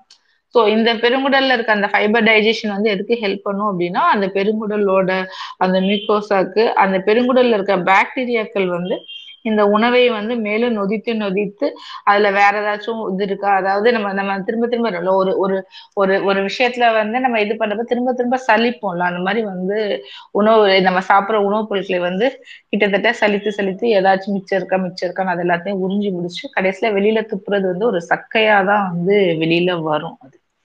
ஸோ இதுல வந்து பெருங்குடல்ல வர்றது வந்து எல்லாமே வந்து அந்த பாக்டீரியாக்கள் இந்த இதுல இந்த மிச்சருக்கு அந்த சலிக்கிறப்ப அந்த பாக்டீரியாக்கள் ஏதாச்சும் இருந்துச்சுன்னா அது அப்படியே அதிகமா தேங்கி தேங்கி தேங்கி அந்த பாக்டீரியாக்கள் மூலமா ஒரு டிசென்ட்ரி ஒரு அமீபிக் டிசென்ட்ரி அந்த மாதிரி இருக்கிறதெல்லாம் வர்றதெல்லாம் பெருங்குடல் வர்றதுக்கான வாய்ப்பு இருக்கு. ஸோ பெருங்குடல்ல வந்து நம்ம பெருசா பிரச்சனை அப்படின்னு பார்த்தோம் அப்படின்னா மெயினா வந்து டிசென்ட்ரி தான் சொல்லுவோம். ஸோ இந்த பாக்டீரியா நம்ம சாப்பிட்ற ஃபுட்டுல வர்றது. ரெண்டாவது பெருங்குடல்ல அந்த ஏற்கனவே வந்து வர்ற புண்ணு ஒரு ஐபிடி ஒரு அல்சர்டிவ் கொலைட்டிஸ் அந்த மாதிரி ஒரு இருக்க பிரச்சனைகள் தான் வந்து பெருங்குடல்ல வரும். ஸோ இது எல்லாமே வந்து அது வந்து கிட்டத்தட்ட வந்து ஒரு ஸ்டோரேஜ் அடுத்த நாள் இருபத்தி நாலு மணி நேரம் கழிச்சு தான் மோஷன் போவோம்னா இருபத்தி நாலு மணி நேரம் சாப்பிட்றது வந்து அப்படியே சலிச்சு சலிச்சு ஓரமாக வடிகட்டி அது ஸ்டோர் பண்ணி வைக்கிறது தான் பெருங்களோட மெயின் வேலையே. அந்த மாதிரி இருக்கப்ப நமக்கு தண்ணி சத்து வந்து ரொம்ப அதிகமா வந்து பெருங்குடல் உறிஞ்சிருச்சு அப்படின்னா அந்த மோஷன் அந்த சக்கம் வந்து ட்ரை ஆயிரும். ட்ரை ஆயிட்டு அது போற வேகம் ஸ்லோவா இருக்கும். ஸ்லோவா இருக்க நேரத்துல தான் you feel like we are constipated எங்களுக்கு வந்து கான்ஸ்டிபேஷன் அதாவது மலச்சிக்கல் நோய் வந்து அங்கதான் வருது அப்படிங்கிற மாதிரி. அந்த மலச்சிக்கல் நோய் வந்து யூஸ்வலா வந்து இவங்க என்ன சொல்றாங்கன்னா வெஸ்டர்ன் டேட்டா படி வந்து வாரத்துக்கு ரெண்டு நாள் வந்து மலம் போனா போதும். மூணு நாளைக்கு ஒருக்கா மலம் போனா போதும். அதவே அது அவங்க மலச்சிக்கல் இல்லை அப்படின்னு சொல்றாங்க. பட் நம்ம ஊர்ல ஒரு நாளைக்கு ரெண்டு தடவை போகல அப்படின்னா எனக்கு போகவே இல்லை அப்படிங்கிற மாதிரி கம்ப்ளைண்ட் பண்ண ஆளுகள்லாம் இருக்கு. தினமும் ஒரு நாளைக்கு கண்டிப்பா ஒரு நேரம் போகணும்.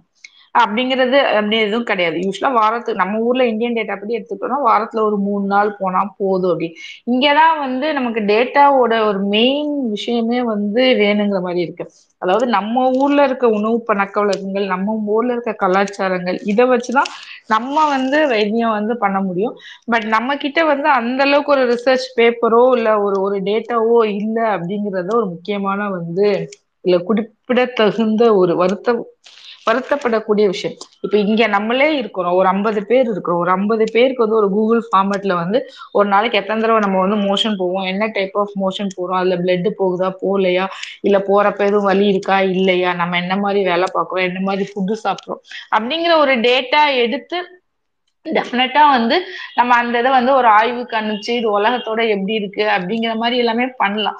அது என்ன ஒரு பிரச்சனை அதுல இருக்குது அப்படின்னா நம்மளோட சவுத் இந்தியனுக்கே உள்ள வந்து ஒரு தயக்க மனப்பான்மை தான் இதெல்லாம் ஒரு பேப்பரா எடுத்துக்குவாங்களா? இதெல்லாம் பண்ணா முடியுமா? இது ஸோ அந்த ஒரு தயக்கத்தை உடைத்து மருத்துவ கல்வி இன்னும் நிறைய வந்து பேப்பர் வந்து வெளியில வரணும். அதுவும் வந்து ஒரு ஜெனரல் பப்ளிக்ல ஒரு எவால்வேஷன் பண்ணி ஒரு லார்ஜ் ஒரு பாப்புலேஷன் ஸ்டடி வரணும் அப்படிங்கறதெல்லாம் தான் என்னோட ஆசை. பார்க்கலாம். ஏதாச்சும் வந்து நம்ம ட்ரை பண்ணுவோம்னு தோணிட்டே இருக்கு.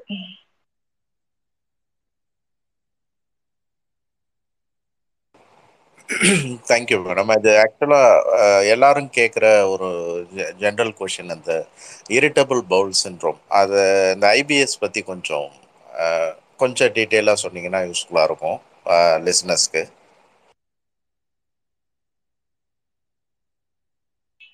சார் நான் திருப்பி ஒருக்க ரிப்பீட் பண்ணுங்களேன்.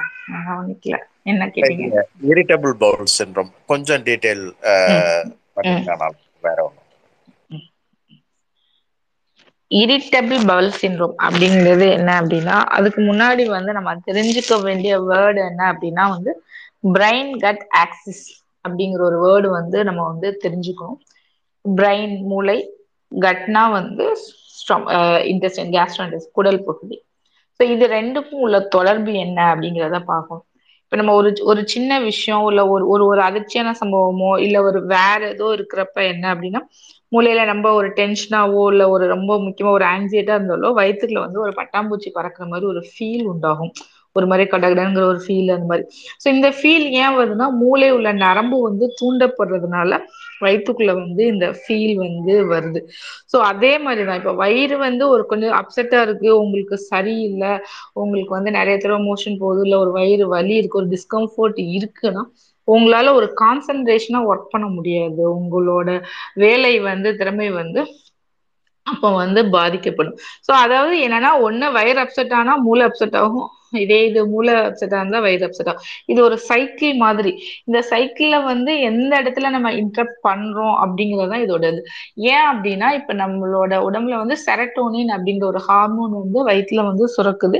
இந்த செரட்டோனின் ஹார்மோன் என்ன செய்யும் அப்படின்னா ஒரு மூடு சேஞ்சஸ்க்கு வந்து மேல வந்து பிரெயின்ல வந்து அதோட வேலையை வந்து பார்க்கும். மூடு சென்டர்ல போய் அது வேலையை பார்க்கும். நிறைய சுரந்தா நல்லா ஹாப்பியா இருக்க மாதிரி இல்ல கம்மியா சுரந்தா நம்ம வந்து ஒரு சேடா இருக்க மாதிரி. இந்த மாதிரி வந்து சில வேலைகளை வந்து இந்த சின்ன சின்ன ஹார்மோன்கள் வந்து பார்க்கும். அந்த ஹார்மோன்கள் எல்லாமே நம்ம சாப்பிட்ற சாப்பாட்டு வழியா தான் சுரக்கும். ஸோ இப்ப நம்ம உடம்புல வந்து நல்லபடியா செரிமானம் நடக்குது நல்லபடியா எல்லாம் நடக்குது அப்படின்னா இது எல்லாமே நார்மலா இருக்கும். பட் ஒரு ஸ்ட்ரெஸ்ஸான சமயத்துல நாளைக்கு வேலை முடிச்சே ஆகணும் இல்லை இன்னைக்கு வேலை முடிச்சே ஆகணும். ஒரு டார்கெட் வச்சுட்டு ஒரு வேலை செய்யற சமயத்துல நிறைய எக்ஸசைஸ் ஸ்ட்ரெஸ் ஹார்மோன் சுரக்கிறப்ப என்ன ஆகும்னா அது வந்து கேஸ்ட்ரோ இன்டெஸ்டினல் ஃபங்க்ஷனை வந்து அஃபெக்ட் பண்ணும். ஸோ அதே மாதிரி வைஸ் வாசா இப்ப நீங்க வந்து இங்க வந்து ஒழுங்கான ஒரு ஒரு பிரச்சனை இல்லை அப்படின்னா இது போய் பிரெயினை வந்து அஃபெக்ட் பண்ணும். ஸோ நம்ம இதை ரெண்டு எண்டுல இருந்து கட் பண்ணலாம். ஒன்னும் வயிறு சைடு சரி பண்ணிட்டு அது வழியா மூளையை சரி பண்ணலாம்.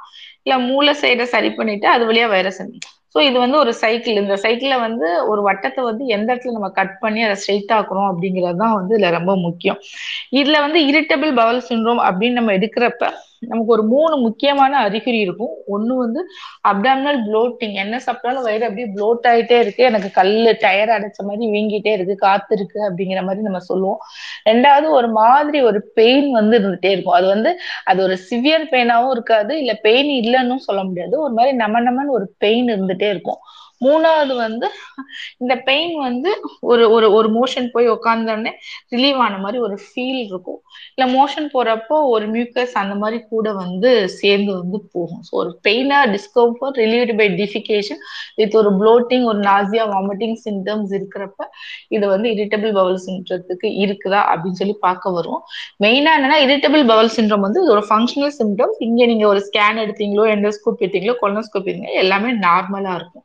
ஸோ இது வந்து பேசிக்கா வந்து ஒரு சிம்டம் பர்சே தான். ஸோ இது வந்து நம்ம வந்து ஒண்ணு நமக்கு நமக்கு இந்த இரிட்டபிள் பவுல் சிண்ட்ரோமுக்கான ஸ்ட்ரெஸ் ஃபேக்டர் நம்ம ஐடென்டிஃபை பண்ண முடிஞ்சினோம் அப்படின்னா அந்த ஸ்ட்ரெஸ் ஃபேக்டரை வந்து ரிலீவ் பண்ணோம் அப்படின்னா நம்ம உடம்பு நார்மல் ஆகும்.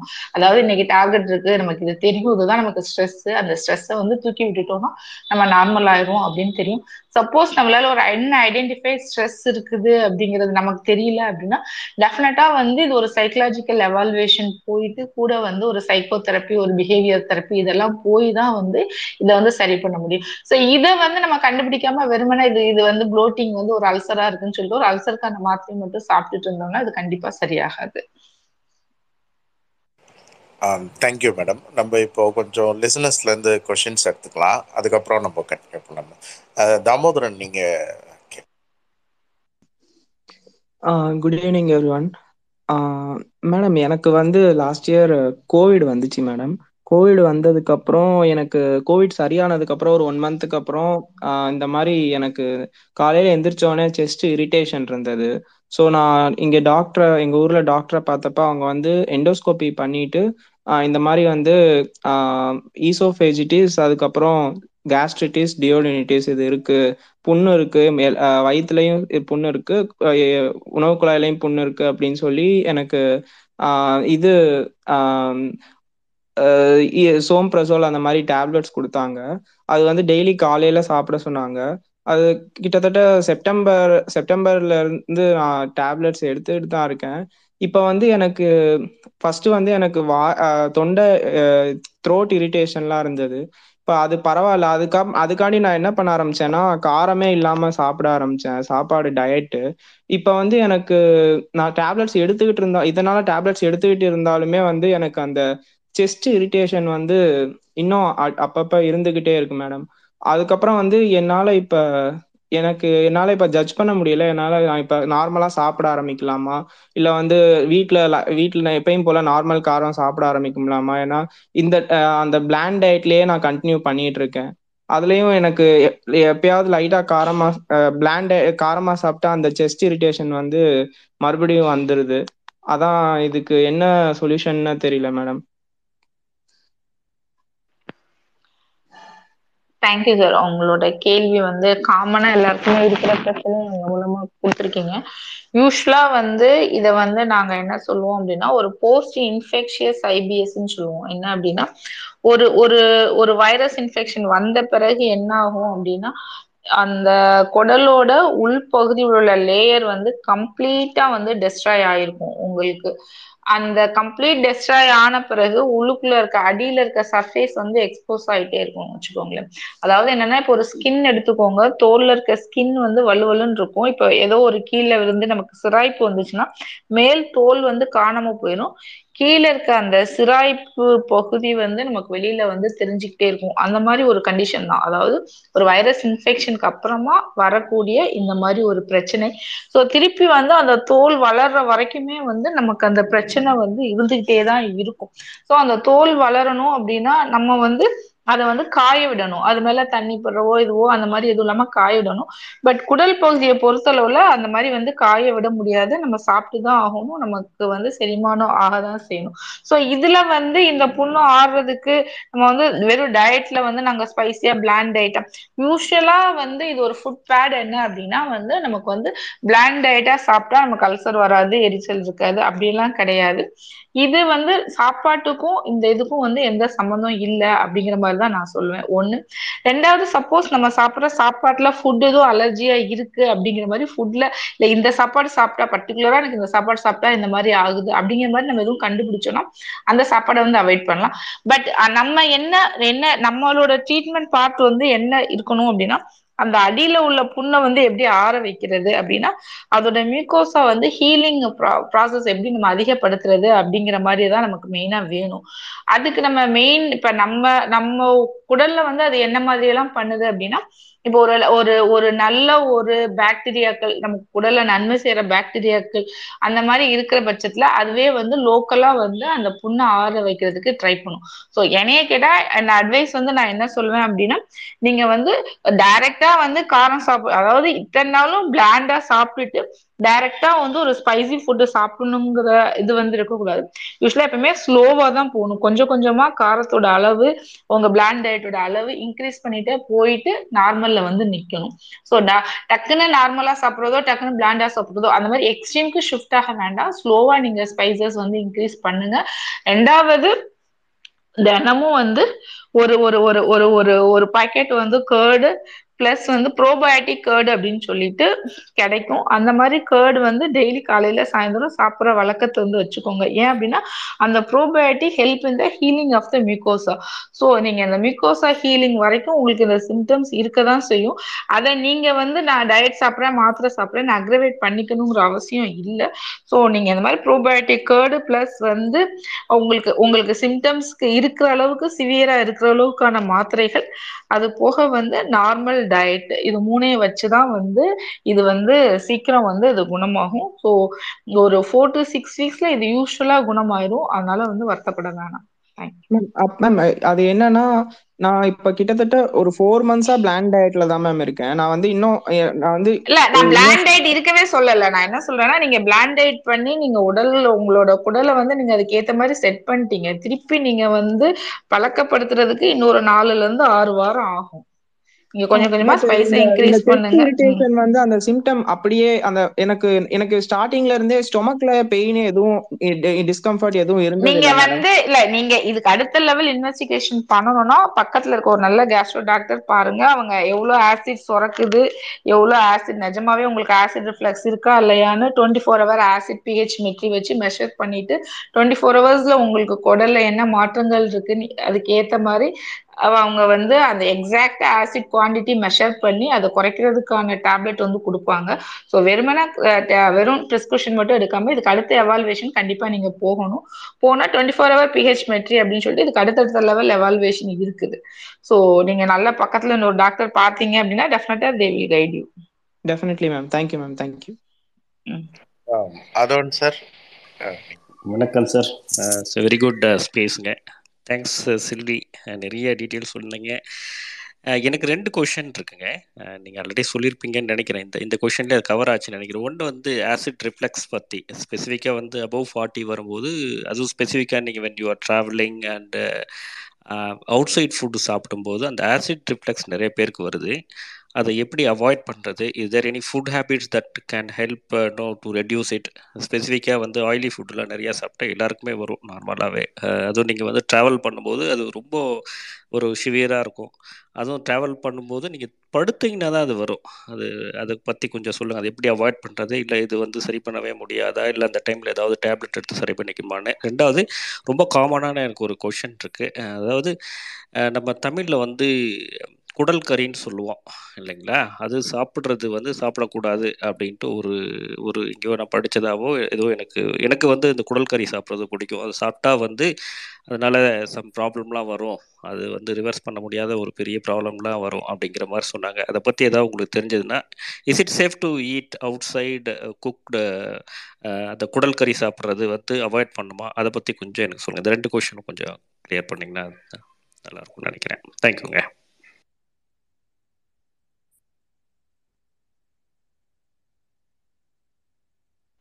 நவீன் சார் கேக்குது. சாரி நீங்க நீங்க கேட்ட கேள்வி கேட்டது ரொம்ப நன்றி. ஜிஆர்டி பொறுத்தளவுல ஏற்கனவே நம்ம சொன்ன மாதிரிதான். அதாவது என்னன்னா இந்த இறப்பைக்கும் உணவு குழாய்க்கும் நடுவில் உள்ள வேல்வு வந்து கொஞ்சம் லூஸா இருக்கிறது தான் அதுக்கான காரணம்.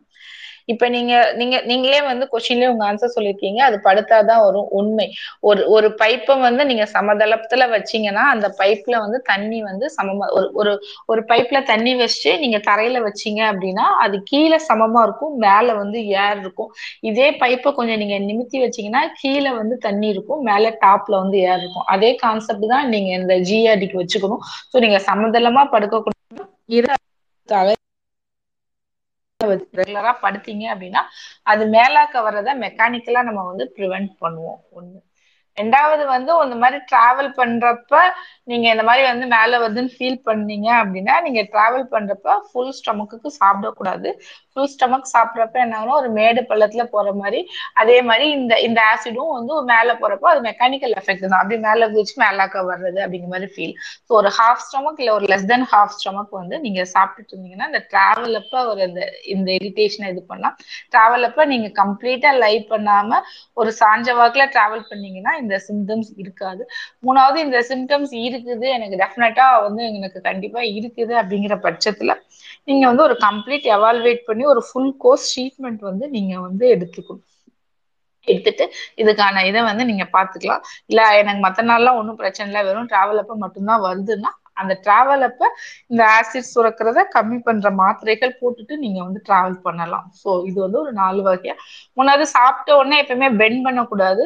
சாப்பிட்ட உடனே வந்து ஒரு மாடிப்படி ஏறுறதோ இல்ல வெயிட் லிஃப்டிங்கோ இந்த மாதிரி இது பண்ணாலுமே இது எல்லாமே வந்து ஒரு மெக்கானிக்கல் எஃபெக்ட் தான். வயிற்றுக்கு நீங்க ப்ரெஷர் கொடுத்தீங்கன்னா அது உள்ள இருக்கிறத வெளியே தள்ளும். அவ்வளவுதான் வந்து கான்செப்ட் அதுக்கு பின்னாடி இருக்கிறது.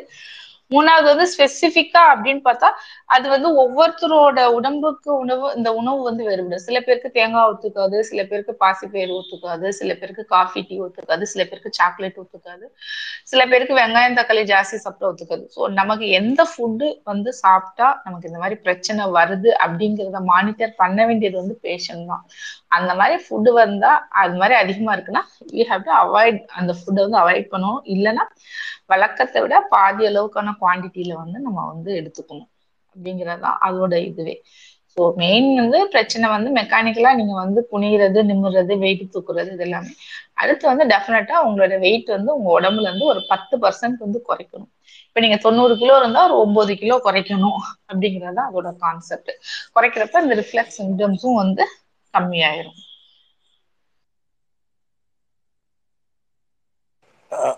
ரெண்டாவது ஃபாலோ கொஸ்டின் கொஸ்டின் கேட்டேன். ஆ ஃபாலோ அப் நீங்க ரெண்டாவது கொஸ்டின் கேட்டீங்க.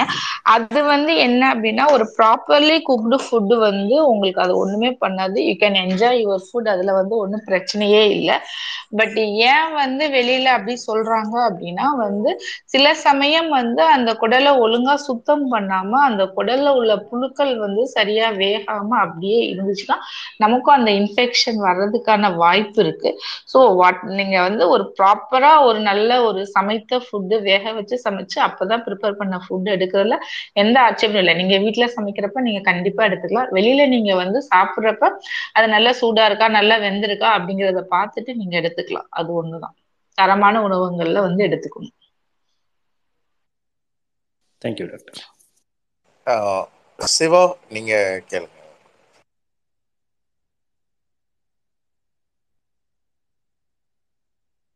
Good evening ma'am Naveen ma'am பேசலாங்களா? ஆ பேசுங்க நீங்க பேசுங்க. ஹலோ சார் நீங்க பேசுங்க சார். நீங்க பேசுறது கேக்குது.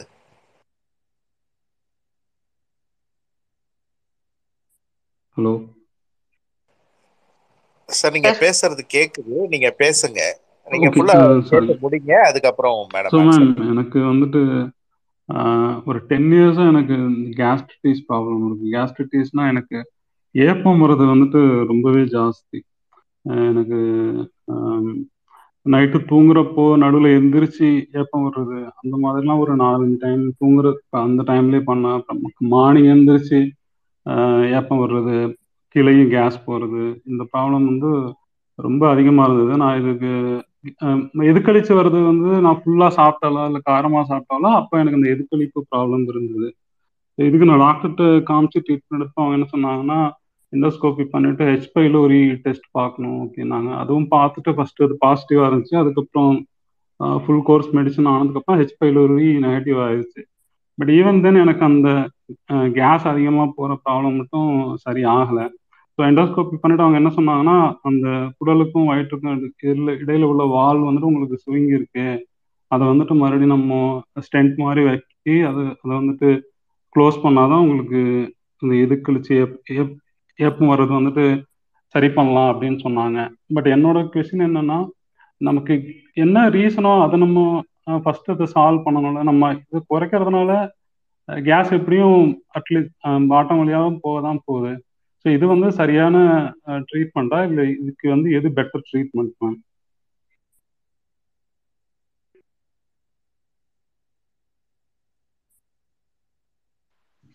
இது வந்து இது கேஸ் அப்படிங்கிற ஒரு கான்செப்டை மட்டும் ஃபர்ஸ்ட் முதல்ல எடுத்துக்கலாம் ஏன்னா ஏற்கனவே உங்களுக்கு கேஸ்ட்ரைட்டிஸ்க்கு வந்து ஹெச்பிஎல் ஒரு ட்ரீட்மெண்ட் கொடுத்துருக்காங்க. அதுக்கப்புறமும் அப்படின்னு. கேஸ் வந்து நம்ம உடம்புல வந்து நார்மலாவே வந்து ப்ரொடியூஸ் ஆகும். சில உணவுப் பொருட்கள்ல வந்து எக்ஸஸா ப்ரொடியூஸ் ஆகிறதுக்கான வாய்ப்பு இருக்கு ஒண்ணு. சப்போஸ் வந்து இப்ப வந்து நான் இதுல இதுல வந்து ஓ ரெண்டாவது விஷயம் என்ன அப்படின்னா நம்ம வந்து கேஸ வந்து முழுங்குறது. அதாவது இப்ப நம்ம எப்படி தண்ணி குடிக்கிறோம் இல்ல சாப்பிடுறோம் அப்படின்னு ஒருவா சாப்பாடு எடுத்து வைக்கிறப்ப நம்ம கையில இருந்து எடுத்து சாப்பிடுறப்ப அந்த வாயில இருக்க காத்தையும் சேர்ந்துதான் வந்து நம்ம வந்து முழுங்குவோம். சோ இந்த மாதிரி முழுங்குற காத்து என்ன ஆகும் அப்படின்னா அதுவும் குடல்ல அப்சர்வ் ஆகி இதாகி கார்பன் டை ஆக்சைடு ஆகி திருப்பி மூச்சு வழியா வந்து வெளியே வந்துரும் வச்சுக்கோங்க. சப்போஸ் நம்ம அவசர அவசரமா சாப்பிடுறோம்னு வச்சுக்கோங்க. ஆஹ் வந்து நம்ம மென்னு சாப்பிடாம அப்படியே அப்படியே சாப்பிடுறோம் அப்படின்னா நம்ம வந்து நிறைய கேஸ் வந்து நம்ம முழுங்குறதுக்கான வாய்ப்பு. ஸோ சில பேருக்கு என்ன ஆகும் அப்படின்னா இந்த கேஸ் வந்து நம்ம ஏற்கனவே குடல்ல நிறைய கேஸ் ஃபார்ம் ஆகும். அது மாதிரி நம்ம இந்த மாதிரி சாப்பிட்றப்ப நிறைய கேஸ் வந்தா யூ ஃபீல் வந்து ஒரு டிஸ்கம்ஃபர்ட் இருக்கும். அது வெளியில விட்டாதான் வந்து நம்ம கம்ஃபர்டபுளா ஃபீல் ஆகும் அப்படிங்கிற ஒரு தாட் வந்து வரும். ஸோ அந்த அந்த மாதிரி சமயத்துல என்ன ஆகும் அப்படின்னா நம்ம வந்து ஒரு ஏப்பம் போடுவோம். நம்ம ஏப்பம் போட்டுட்டு திருப்பி வந்து நல்ல ஒரு வயிற்று அமுக்கி ஏப்பம் போடுவோம்னு வச்சுக்கோங்களேன். அப்போ வந்து ஒரு ப்ரெஷர் கொடுத்து நம்ம வந்து ரிலீஸ் பண்ணுவோம் வெளியில.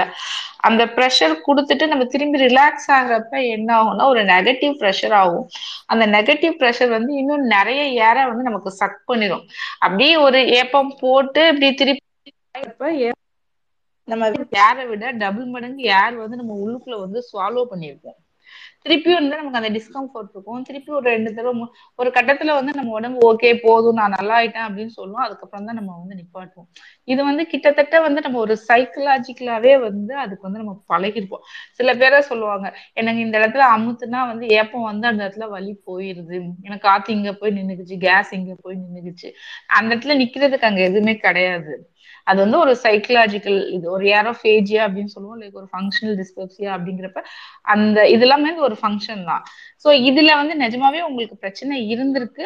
பிளஸ் வந்து ஆல்ரெடி உங்க உங்க உடம்புல வந்து கேஸ் அதிகமா ப்ரொடியூஸ் பண்ற பாக்டீரியா வந்து ஜாஸ்தியா இருக்குது. அது போக டென் இயர்ஸ் ஒரு பீரியட் ஆஃப் டைம் வந்து நம்மளுடைய உடம்பும் வந்து இந்த இதுக்கு ஏத்த மாதிரி இப்படி எல்லாம் இருந்துச்சுன்னா கம்ஃபர்டபுளா இருக்கு அப்படின்னு வந்து நம்ம வந்து பழகிடுவோம். ஸோ அப்படிங்கிற பட்சத்துல நம்ம மூணையுமே வந்து நம்ம வந்து சரி பண்ணணும். ஸோ நமக்கு நிஜமாவே நம்ம உடம்புல உள்ள பாக்டீரியா இதை வந்து ஒரு நல்ல ஒரு டைஜஷன் ஆகிற பாக்டீரியாவுக்கு வந்து நம்ம மாற்றணும் அதுக்கு நிறைய பாக்டீரியல் சப்ளிமெண்ட்ஸ் இருக்கு. இல்லை நமக்கு நம்ம நார்மலா சாப்பிட்ற உணவுப் பொருட்கள் எல்லாமே நொதிக்க வச்சு சாப்பிடலாம். அதாவது இப்போ ஒரு இட்லி இந்த புளிக்க வச்சு செய்யற உணவுப் பொருட்கள் இருக்குல்ல இட்லி. இல்ல இது வந்து நம்ம வந்து புளிக்க வச்சு செய்யறது என்ன சொல்றது வேற கேர்டு நம்ம அந்த பழைய சோத்துல அந்த இருக்க அந்த தண்ணி இந்த மாதிரி வந்து அந்த நம்ம நம்ம இயல்பாவே வந்து புளிக்க வச்சு சாப்பிடுற நம்ம சவுத் இந்தியன் உணவுப் பொருட்கள் இந்த இது எல்லாமே. நீங்க நல்லா கவனிச்சு பாத்தீங்கன்னா தெரியும். நீங்க நிறைய ஃபைபர் சாப்பிட்ற அன்னைக்கு உங்களுக்கு இந்த ஏப்பம் வர்றதுக்கான வாய்ப்புகள் அதிகமா இருக்கு. அதாவது என்ன அப்படின்னா நம்ம ஊர்ல வந்து இப்ப நிறைய வந்து ஒரு நிறைய வந்து இதெல்லாம் சாப்பிடணும் அப்படிங்கிற மாதிரி இப்ப நிறைய ஃபைபர் சாப்பிட்டா நல்லா மோஷன் போகும் அவங்க கிட்டத்தட்ட வந்து அவங்க வந்து எல்லாமே அந்த ஃபைபருக்கே மாறி இருப்பாங்க. இப்போ ஒரு சிறுதானிய தோசை தான் சாப்பிடணும் அதான் உடம்புக்கு ரொம்ப நல்லது. நம்ம அரிசி சோறை சாப்பிட்டா நம்ம உடம்புக்கு கெட்டது அப்படிங்கிற மாதிரி வந்து நிறைய டேப்பூஸ் நம்ம ஊர்ல இருக்கு. அதை பத்தி பேசணும். அதுக்கே தனியா வந்து ஒரு ஸ்பேஸ் போடலாம். இங்க இங்க வந்து போட்டா லேட் ஆயிருமே சொல்லிட்டு ஐம் கட் ஸோ இந்த மாதிரி இந்த வாட்ஸ்அப் ஃபார்வர்ட்னால வந்த உணவு பழக்கங்கள் எல்லாமே வந்து தப்பு அப்படிங்கறத வந்து நீங்க எழுதிக்கலாம். நம் முன்னோர்கள் ஒன்று முட்டாள்கள் இல்லை அப்படிங்கிற குரூப்ல இந்த எல்லா உணவு பழக்கத்தையும் எழுதிக்கலாம். நாங்க சிறுதானியத்தோ சாப்பிட்றோம் சாப்பிடுறோம் நாங்க ஆர்கானிக் சாப்பிடுறோம் நாங்க இந்த ரைஸ் சாப்பிடுறோம் அந்த ரைஸ் சாப்பிடுறோம் அப்படிங்கிற எல்லாத்தையுமே அதுல வந்து எழுதிக்கலாம். நாங்க கருப்பு கவுனி சாப்பிட்டாதான் எங்களுக்கு இது சக்கரை கட்டுப்படி ஆகுது அப்படிங்கிற மாதிரி எந்த கான்செப்டுமே போய். அப்படிங்கறது மொத்தமாவே எழுதிக்கலாம் நீங்க. சோ அந்த மாதிரி சமயத்துல நல்லா நம்ம நார்மலா ஒரு சவுத் இந்தியன் சாப்பாடு இயல் புளிக்க வச்ச ஒரு சாப்பாடு வந்து நம்ம உடலுக்கு வந்து ரொம்ப நல்லது. ஸோ நீங்க டயட் வந்து கம்ப்ளீட்டா வந்து ஒரு ரைஸ் பேஸ்க்கு மாறுங்க. உங்களோட ஃபைபரை டோட்டலா கட் டவுன் பண்ணுங்க. நிறைய தண்ணி எடுத்துக்கோங்க. கொஞ்சம் பாக்டீரியல் சப்ளிமெண்ட் எடுத்துக்கோங்க. இந்த மாதிரி ஒரு பக்கத்துல இருக்க டாக்டர்ஸ்ட கொஞ்சம் பொறுமையா சொல்லி கொஞ்சம் டீட்டெயிலா எவால்வேட் பண்ணிக்கோங்க. So you need some other evaluation அதுக்கு இருக்க சமயத்துல வந்து ஒரு சைக்காட்ரிக் கன்சல்டேஷனும் போயிட்டு கொஞ்சம் சைக்கலாஜிக்கலா நம்ம எப்படி இருக்கோங்கிறதையும் அசஸ் பண்ணிட்டு அதுக்கு சப்ளிமெண்ட் எதுவும் எடுக்கணுமா பார்த்துட்டு. ஸோ இது வந்து ஒரு சிங்கிள் டைம் ஒரு ஒரு அல்சர் மாத்திரையில குணப்படுத்துற வியாதி கிடையாது அப்படிங்கிறத நான் முதல்ல நான் திரும்ப திரும்ப வந்து நான் சொல்றதுக்கு வந்து ட்ரை பண்றேன். இது வந்து ஒரு மல்டி டீம் வந்து அப்ரோச் பண்ணி பண்ண வேண்டிய குணப்படுத்த வேண்டிய நோய்கள். நமக்கு பார்க்க ரொம்ப சின்னதாக தான் இருக்கும். பட் அவங்களுக்கு அது அவ்வளோ ரொம்ப ட்ரபிளா வந்து காசு பண்ணும் so ultimate what we need we need get it off the symptoms அது எந்த வகையில போனா என்ன அப்படிங்கறது இதோட concept so definitely just try உங்களோட உங்க உணவு பழக்க வழக்கத்தை மாத்துறதுக்கு இல்ல ஒரு டைரி மாதிரி போட்டு எழுதி எப்பப்பெல்லாம் உங்களுக்கு பிரச்சனை ஜாஸ்தி ஆகுதுன்னு நோட் பண்ணி அட்லீஸ்ட் அந்த ஃபுட்டையாச்சும் மாத்துறதுக்கு ட்ரை பண்ணுங்க. Thank you okay ma'am thanks Euphoria sir நீங்க பேசுறீங்களா Ah, sir, uh, I have a question for ma'am. Yes sir please yes sir Uh, uh, doctor, actually, uh, and question na, இப்போ uh, just few weeks back I was uh, uh, tested positive. Then அதுக்கப்புறம் எல்லா tablet எல்லாம் பண்ணிட்டு now I'm negative. But in the last one week, uh, I was just feeling urge to poop after having food, uh, like a gastrocolic uh, uh reflex மாதிரி.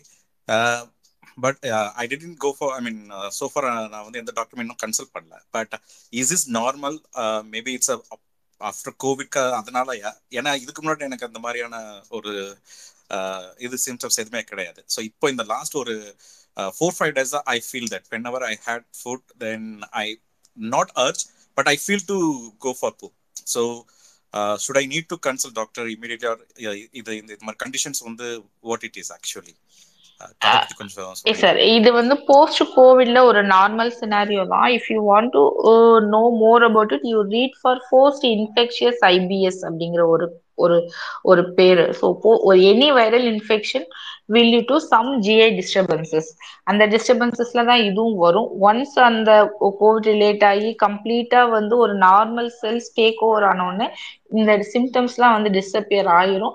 இது இப்போதைக்கு வந்து doctor consult பண்ண வேண்டிய அவசியம் இல்லை. Suppose you find some blood in the stool or you have a severe abdominal pain or you have a severe cramp or not able to take some your food ப்ராப்பரா intake எடுத்துக்க முடியாம you feel like vomiting nausea you feel some abdominal bloating or distention you feel like you are not passing freely or comfortably or not adequately passing the stool அப்படிங்கிற மாதிரி any other symptom leading symptoms இருந்துச்சுன்னா you get a gastro consultation otherwise nothing to worry. It will be there for another two or three weeks and it will settle automatically you take you avoid milk and you take a lot of probiotics. Probiotic curd and probiotic supplement that will do help for you.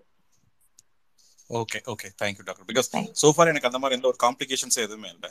Yeah definitely definitely. Okay thank you thanks for the space no problem Poovan நீங்க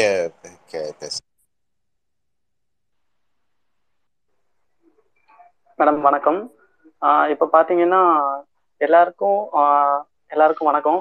நான் வந்து பாத்தீங்கன்னா இப்போ recent டைம்ஸ்ல face பண்ற ஒரு problem என்னன்னா எப்போல்லாம் வந்து வயிறு வந்து பிளாட்டிங்கா ஃபீல் பண்றனோ அப்பெல்லாம் வந்து பாத்தீங்கன்னா ஸ்க்ரோட்டம்ல வந்து ஒரு சின்னதா ஒரு வீக்கம் இருக்கிற மாதிரி வந்து இருந்தது. ஸோ இதுக்கு வந்து பாத்தீங்கன்னா டாக்டர் வந்து கன்சல்ட் பண்ணும்போது அவங்க வந்து கேஸ் தான் வந்து அந்த இடத்துல வந்துட்டு ப்ரெஷர் வந்து பண்ணுது.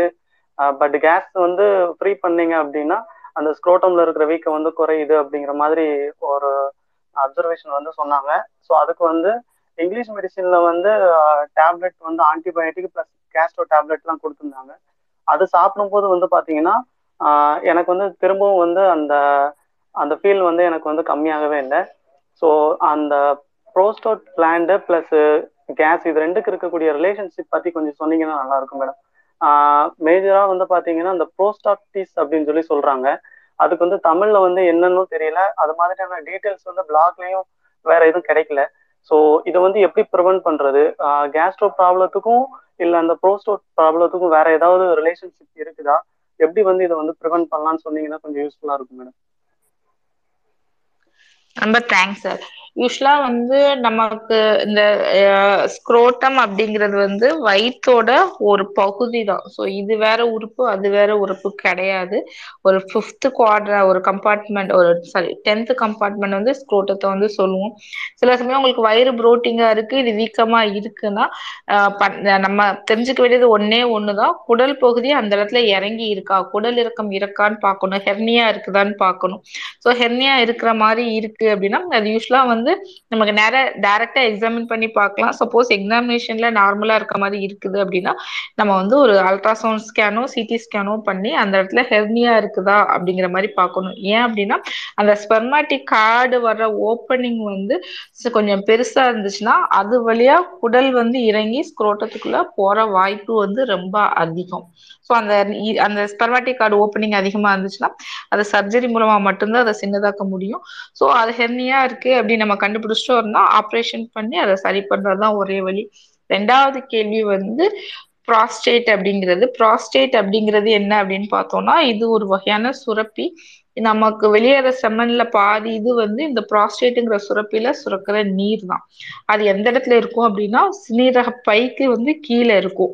ஸோ இந்த ப்ராஸ்டேட் வீக்கம் வந்து யூஸ்வலா குடலுக்கு இதுக்கும் எந்த சம்பந்தம் கிடையாது. இது தனி ஒரு உறுப்பு. அந்த வீக்கம் வந்து வயசாக வயசாக அது வீக்கம் வந்து அதிகமாகும். அது நார்மலா எல்லாருக்கும் இருக்கும். தான் அது வந்து சிறுநீர் போற பாதையில கொஞ்சம் சொட்டு சொட்டா போதோ ட்ரிப்ளிங்கா போகுதா இல்ல அந்த மாதிரி பிரச்சனைகள் தான் உண்டாக்கும் அதுக்கும் இந்த அப்டமல் ப்ளோட்டிங்க்கும் கேஸ்ட்ரிக்கும் எந்த சம்பந்தமும் கிடையாது. இது வீங்கினா அது வீங்கணும்னு அவசியம் கிடையாது. அது வீங்கினா இது வீங்கணும் அவசியம் கிடையாது. அது தனி பிரச்சனை இது தனி பிரச்சனை. ஸோ இது ரெண்டுமே வேற வேற டாக்டருக்கான வேற வேற டாக்டருக்கான ஏரியா. நீங்க தனித்தனியா ரெண்டு பேர்கிட்ட வந்து அது கன்சல்ட் பண்ணிட்டு ரெண்டுத்துக்கும் தனித்தனியா வைத்தியம் எடுத்துக்கணும் நன்றி. Thank you madam thank you so much Tanveer நீங்க பேசுங்க. ஹலோ மேடம் என்னோட என்னோட கொஸ்டின் என்னன்னா லைக் எங்க ஃபேமிலியில மோஸ்டா எல்லாத்துக்கும் இந்த கர்ட் பிரச்சனை இருக்குது. ஸோ இப்போ எப்படின்னா இந்த பேன் டேப்லெட்ஸ் வந்து ரொம்ப நாளா லைக் ஒரு லாங் டேர்மா ஃபைவ் இயர்ஸ் சிக்ஸ் இயர்ஸா எடுத்துட்டு இருக்கேன் அதே மாதிரி அன்டாசிடும் வந்து ரெகுலரா எடுத்துட்டே இருக்கிற மாதிரி இருக்கிறோம் லைக் இதனால வந்து ஏதாச்சும் சைடு எஃபெக்ட்ஸ் ரொம்ப லாங் டேர்மா எடுக்கிறதுனால ஏதாச்சும் இருக்குமா? தட்ஸ் மை கொஸ்டின் ரொம்ப லாங் டேர்மா பேன் டேப்லெட் எடுக்கிறதுனால சைடு எஃபெக்ட் என்ன வரும் அப்படின்னு பார்த்தீங்கன்னா அந்த போனோட டென்சிட்டி வந்து குறையிறதுக்கான வாய்ப்பு இருக்கு. ஸோ நம்ம வயசானவங்களுக்கு ஏற்கனவே போன் டென்சிட்டி கம்மியாக இருக்கும். ஸோ இதில் இருக்க போன் டென்சிட்டியும் கம்மியாக இருந்தால் அவங்களுக்கு சீக்கிரம் ஃப்ராக்சர்ஸ் அந்த மாதிரி வர்றதுக்கான வாய்ப்பு இருக்கு. ரெண்டாவது இவ்வளோ லாங் டேர்ம் ஃபேண்டாசிட் போட வேண்டியதுக்கான காரணம் என்ன அப்படிங்கிறத வந்து பார்க்க தான் செய்யணும். சப்போஸ் ஒபிசிட்டி தான் காரணம். ஜிஆர்டிக்குனா நீங்கள் வெயிட் குறைக்காம வெறும் பேன் டேப்லெட்டை போட்டுட்டு இருக்கிறதுல எந்த யூஸுமே கிடையாது. ரெண்டாவது என்ன அப்படின்னா இந்த மாதிரி நிறைய நாள் பேன் இந்த டேப்லெட்ஸ் எல்லாம் போட்டுட்டு இருக்கப்ப வயிற்றுல ஆசிட் வந்து மொத்த மொத்தமா குறையிறதுக்கான வாய்ப்புகள் இருக்கு. அப்போ ஒரு சின்ன சின்ன இன்ஃபெக்ஷனும் நமக்கு வந்து ஈஸியா வந்துடும் ஏன்னா நிறைய ஆசிட் இருந்தால் தான் நமக்கான சாப்பாட்டில் இருக்க வைரஸோ சின்ன பாக்டீரியாவோ இந்த ஆசிட் வந்து அழிக்கும். நம்ம ஆசிட் வந்து நம்ம உடம்புக்கு தேவை டைஜஷனுக்கு அதை நம்ம வாலண்டியா மாத்திரை போட்டு குறைச்சோம் அப்படின்னா டெஃபினட்டா அது வந்து டைஜஷனுக்கான பாதிப்புகளை வந்து அது வந்து ஏற்படுத்தும். ஸோ நிறைய வந்து ஒரு ஒரு ஒரு ஒரு சின்ன சின்ன இந்த இம்யூனிட்டி குறையிறப்ப நமக்கு ஒரு நிமோனியா வர்றதுக்கோ இல்லை சின்ன இன்ஃபெக்ஷன் வர்றதுக்கோ இது எல்லாத்துக்குமே வந்து வாய்ப்பு இருக்கு. மூணாவது வந்து கிட்னி பிரச்சனை. ஸோ லாங் டேர்மா எந்த ஒரு மாத்திரை எடுத்தாலும் கிட்னியும் லிவரும் அஃபெக்ட் ஆகிறதுக்கான வாய்ப்பு இருக்கு. ஸோ என்ன என்ன வந்து கேட்டேன் அப்படின்னா இந்த மாதிரி இவ்வளோ நாள் எடுக்கணுமா? கண்டிப்பா எடுக்க வேண்டிய தேவை இருக்கா? இல்லையா? நம்ம சும்மா போட்டா நல்லா இருக்கு அப்படிங்கிற ஒரு ஃபீலிங்காக நம்ம போட்டுட்டு இருக்கோமா? அப்படிங்கிறத வந்து டெஃபினட்டா ஒரு சிக்ஸ் மந்த்ஸ்க்கு ஒருக்கையாச்சும் எவால்வேட் பண்ணி பார்த்துட்டு அதை வந்து நிப்பாட்டுறதுதான் வந்து நல்லது. ரெண்டாவது வந்து அந்த மாதிரி ஸ்லோவா நிப்பாட்டினா டக்குன்னு நிப்பாட்டினாலும் பிரச்சனை அதிகமாகும். ஒரு நாள் ரெண்டு நாள் மூணு நாள் அது மாதிரி கேப் விட்டு கேப் விட்டு ஸ்லோவா வந்து டேப்பர் பண்ணி நிப்பாட்டிட்டு அப்புறம் எப்ப தேவையோ அப்ப வந்து நம்ம வந்து எடுத்துக்கலாம். அந்த மாதிரி வந்து கைட்லைன்ஸ்ல சொல்றாங்க. ஸோ எப்ப வேணும் அப்படிங்கிறப்ப அந்த சமயத்துல வந்து நம்ம வந்து எடுத்துக்கலாம். Thanks madam sir Yuvaraj sir. Naveen sir வணக்கம். எப்படி இருக்கீங்க? Fine sir. தேங்க்யூ நீங்க எப்படி இருக்கீங்க? I am okay sir I got ரிகவர்டுங்க ஒன்றும் பிரச்சனை இல்லை. காஃப் மட்டும் லேட்டாக இருக்கு. Probably maybe another week it will take I believe okay sir please madam வணக்கம். ஒரு சின்ன கொஷின் மேடம் எனக்கு. எனக்கு அக்கேஷனலாக வந்து ஒரு கேஸ்ட்ரிக் இஷ்யூ வருது மேடம் எனக்கு. எப்படின்னா அந்த வயிற்றில் வந்து ஒரு மாதிரி அன்ஈசினஸ்ங்க அது டு பி ஹானஸ்ட் வந்து எனக்கு அலோபதியில் சரியாக கேட்க மாட்டேங்குது. ஆயுர்வேதம் ஓரளவுக்கு ஒர்க் அவுட் ஆகாதுங்க. ப்ராபப்ளி ஒன்ஸ் இன் இயர் எனக்கு அந்த மாதிரி வருது. அந்த மாதிரி இயர்லி ஒன்ஸ் வரதுக்கு ஏதாவது காரணம் இருக்கா madam that is first question second question வந்து ஐ டோன்ட் டேக் கேர்டுங்க எனக்கு அந்த தயிரோட அந்த டேஸ்ட் பிடிக்காது. ப்ரோபயோட்டிக் ஜாஸ்தி நான் சாப்பிட்றது இல்லை அது அதனால இந்த ரீசன் இருக்குமா? அது மட்டும் கொஞ்சம் சொல்லுங்க madam thank you sir early once வர்றதுக்கு ஸ்பெசிஃபிக்கா ரீசன்லாம் ஒன்றும் இல்லை. சார் சீசனல் வேரியேஷனே வந்து இந்த ஆசிட் பெப்டி டிசீஸ்க்கு வந்து உண்டு. ஸோ சில சீசன்ல வந்து யூ ஃபீல் லைக் அந்த மாதிரி சிம்டம்ஸ் இருக்குது அப்படிங்கிறப்ப அது வந்து நார்மலா வர்றதுதான். ஸோ உங்களுக்கு அந்த மாதிரி பிரச்சனை இருக்கப்ப you consult a doctor and get a treatment done ஒன்று ப்ரோபயோட்டிக் வந்து கேர்டில் மட்டும்தான் சாப்பிடணுங்கிற அவசியம் கிடையாது. நம்ம சாப்பிட்ற இட்லி தோசையில இருந்து எல்லாத்துலேயுமே இருக்குது. So you feel like curd உங்களுக்கு அந்த புளிப்பு டேஸ்ட் இருக்கலன்னா நீங்கள் மோராக எடுத்துக்கலாம். கடைஞ்சு எடுத்துட்டு அந்த வெண்ணெய் இதெல்லாம் கடைஞ்சு எடுத்துட்டு யூ கேன் பட்டர் மில்க் நீங்கள் நிறைய அந்த கொத்தமல்லி தலை இதெல்லாம் போட்டு அரைச்சி சாப்பிட்ற மாதிரி அந்த மாதிரி ஒரு டம்ளர் அரைச்சு குடிச்சிக்கலாம். ஸோ கண்டிப்பாக சாப்பிட்டே ஆகணும் அப்படிங்கிற மாதிரி இருக்கிற கஷ்ட கண்டிப்பாக சாப்பிடணும் அப்படின்லாம் சொல்ல அந்த டைப் கண்டிப்பா ஃபுட்டு வந்து எல்லாமே எடுத்துக்கலாம். உங்களுக்கு எந்த வடிவம் பிடிக்கலோ அதை வேற வடிவத்துல எடுத்துக்கலாம். உங்களுக்கு அந்த புளிப்பு பிடிக்கல நீங்க லஸ்ஸியா மாத்தி எடுத்துக்கலாம். சோ இது வந்து உங்களோட ஒரு இதுதான். இண்டிவிஜுவல் டேஸ்ட் தான். அதை போய் வந்து இப்படிதான் எடுக்கணும்னு எந்த கட்டாயமே கிடையாது. உண்மையா சொல்லணும்னா அந்த ஜிஐடியை பொறுத்தளவுல சாப்பாடு உணவுப் பொருட்கள் இந்த டயட்டு இப்படிதான் இருக்கணும் அப்படிதான் இருக்கணும் எந்த ஒரு பத்தியமும் எந்த ஒரு நோய்க்குமே கிடையாது. இவங்க சொல்ற பத்தியம் நாங்க மஞ்சக்கமால வந்தா எண்ணி சாப்பிட மாட்டோம் இல்ல நாங்க வயிறு வலி வந்தா ஸ்பைசி போட்டு சாப்பிட மாட்டோம் இது சாப்பிட மாட்டோம் அது சாப்பிட மாட்டோம் அப்படிங்கிற எந்த ஒரு டேப்புமே இந்த இந்த இந்த குடல் பிரச்சனைகளுக்கு வந்து கிடையாது. அது எல்லாமே நம்ம முன்னோர்கள் வழி வழியா சொன்னது நம்ம முன்னோர்கள் ஒன்று முட்டாள்கள் குரூப் சொன்னது எல்லாத்தையும் எதையுமே வந்து கேர் பண்ணுங்கிற அவசியமே கிடையாது. ஏன்னா டயட்னால எந்த ஒரு நோயும் வரப்போறது கிடையாது எந்த ஒரு நோயும் அக்ரிவேட் ஆக போறது கிடையாது. இது இண்டிவிஜுவல் டேஸ்ட் சார்ந்தது. சில பேருக்கு சில டேஸ்ட் பிடிக்கும் சில பேருக்கு சில டேஸ்ட் பிடிக்காது சில பேருக்கு அந்த மாதிரி வந்து நமக்கு என்ன பிடிக்குதோ நமக்கு உடம்பு என்ன ஒத்துக்குதோ அதை சாப்பிட்டுட்டு நம்ம போயிட்டே இருக்க வேண்டியதான் thanks madam thanks for your advice thank you sir evolve நீங்க I'll, I'll, I'll, I'll just go for listener modes. Yeah, yeah, thank you. Okay sir okay sir thanks வணக்கம் டாக்டர் எனக்கு ரெண்டு கொஸ்டின் இருக்குங்க. ஒன்று வந்து நம்ம சாப்பிட்ற ஃபுட்டில் இருக்க நியூட்ரியன்ஸ் வந்து நம்மளுக்கு ப்ராப்பராக அப்சர்வ் ஆகுறதுக்கு நம்ம என்ன பண்ணணும்? இல்லை அப்சர்வ் ஆகுதா அப்படிங்கிறதுக்கு எப்படி என்ஷூர் பண்ணுறது ஃபார் எக்ஸாம்பிள் என்னோட பி டுவெல் லெவல்ஸ் வந்து லோவர் டூ ஹண்ட்ரட்ஸில் இருக்கு. ஆக்சுவலாக அது at least five hundred and six hundred above இருக்கணும் அப்படிங்கிறாங்க. பட் அதுக்கான டேப்லெட்ஸ் நான் எடுத்துக்கிறேன். இப்போ இப்போ கரண்டாக ப்ராக்டிஸிங்கில் வெஜிடேரியனாக இருக்கேன். பட் முன்னாடி நான் வெஜிடேரியனாக இருந்தேன். பட் அப்போவுமே எனக்கு வந்து பி டுவெல் லெவல்ஸ் கம்மியாக தான் இருந்துச்சு. ஸோ இதே வந்து என் ஃபேமிலியில் இருக்க சில வெஜிடேரியன் மெம்பர்ஸுக்கு வந்து it's above five hundred but இது நான்வெஜ்ஜில் அதுவும் லிவர் இதில் தான் வந்து ரெட் மீட் லிவரு இதில் தான் வந்து கிடைக்கும் அப்படிங்கிறாங்க. பட் அது வந்து என்னோட ஃபேமிலிலேயே நான் ஒரு டிஃப்ரென்ஸ் பாக்குறேன் இதுக்கான ரீசனும் புரியல எனக்கு. ஸோ அது ஒன்று இன்னொன்று நேச்சுரலாக இப்போ என் மதருக்கு வந்து ஹார்ட் ரிலேட்டட் இஷ்யூஸ் இருக்கு. அவங்க வந்து அதுக்கான மெடிசன்ஸ் எடுக்கிறாங்க. பேன் ஃபார்ட்டியும் வந்து எடுத்துக்கிறாங்க. ஃபைவ் சிக்ஸ் இயர்ஸாக எடுக்கிறாங்க. ஸோ இதுக்கு நேச்சுரலாக வேற ஏதாவது ஆல்டர்னேட்டிவ்ஸ் இருக்குங்களா? ஃபார் எக்ஸாம்பிள் மோர் குடிக்கலாம்னோ இல்லை வேற ஏதாவது ஆல்டர்னேட்டிவ்ஸ் ஏதாவது இருக்குங்களா? ஏன்னா ரொம்ப நாள் எடுக்கிறதுமே அவங்களுக்கு இப்போ நீங்க சொல்ற மாதிரி அந்த ப்ராப்ளம்ஸ் தெரிய ஆரம்பிக்குது. அந்த வீக் கீழே ஒரு தடவை ஃப்ராக் சின்ன ஃப்ராக்சர் ஏர்லைன் கிராக்ஸ் இந்த மாதிரிலாம் வருது. ஸோ இந்த ரெண்டு விஷயத்துக்கு ஏதாவது சொன்னீங்கன்னா ஹெல்ப்ஃபுல்லா இருக்குங்க. தேங்க்யூ மேடம் ஆக்சுவலா வந்து ரெகுலரா வந்து எல்லா ஒரு ஒரு ப்ரிஸ்கிரிப்ஷனுமே ஒரு பழக்கம் இருக்கு. நம்ம ஒரு ஒரு ஒரு மாத்திரை எழுதணும் அப்படின்னா வயிறு அல்சர் ஆகாம இருக்கிறதுக்கு கூட இன்னொரு மாத்திரையும் சேர்த்து எழுதணும் அப்படின்னு. எல்லாருக்குமே அந்த அவசியம் அந்த மாத்திரை கொடுக்கணுங்கிற அவசியம் வந்து கிடையாது அப்படிங்கிறது தான் உண்மை. அதாவது யாருக்கெல்லாம் கொடுக்கணும் அப்படின்னா அவங்க ஏற்கனவே வந்து ஒரு ஹை ரிஸ்க் ஃபார் வந்து ஒரு இல்ல ஒரு அல்சர் நோன் அல்சர் பேஷண்ட் ரொம்ப ஒரு ஹை ரிஸ்க் ஃபார் அல்சர் இருக்காங்க. இல்ல அவங்களுக்கு ஹெச்பியில் ஒரு இன்ஃபெக்ஷன் இருக்கு இல்ல அவங்களுக்கு ஒரு சிம்டம்ஸ் இருக்கு அப்படின்னு ஸோ அந்த மாதிரி ஜிஏ சிம்டம்ஸ் இல்லாதவங்களுக்கு ஒரு கோ பிரிஸ்கிரிப்ஷன் ஆஃப் வந்து ஒரு பிபிஐ வந்து ஒரு அன்னெசரி திங்ஸ் தான். ஸோ பிபிஐக்கு இண்டிகேஷன் வந்து ஒரு ஏழு இண்டிகேஷன் தான் கொடுத்துருக்காங்க. ஒரு லாங் டேர்ம் டிசீஸ்ல இருக்கிறவங்க ஒரு லாங் டேர்ம் ஸ்டீராய்டு எடுக்கணும் இல்ல லாங் டேர்மா ஒரு இம்யூனோசப்ரஷன் எடுக்கணும் அப்படிங்கிற ஒரு கட்டாயத்துல இருக்கிறவங்க இல்ல ஹெச்பிஎல்ஆர் இருக்குது அப்படின்னு ப்ரூவ் பண்ணியிருக்கிறவங்க. மூணாவது வந்து ஒரு சிவியஸ் டிஸ்பெப்டிக் சிம்டம்ஸ் இருக்கிறவங்க ஒரு ஆல்ரெடி டயக்னோஸ்டு ஒரு பெப்டிக் அல்சர் டிசீஸ் இருக்கு. இந்த மாதிரி ஒரு கிளாசிபிகேஷனுக்கு மட்டும்தான் ஒரு லாங் டேர்ம் பிபிஐ வந்து சஜஸ்ட் பண்றாங்க.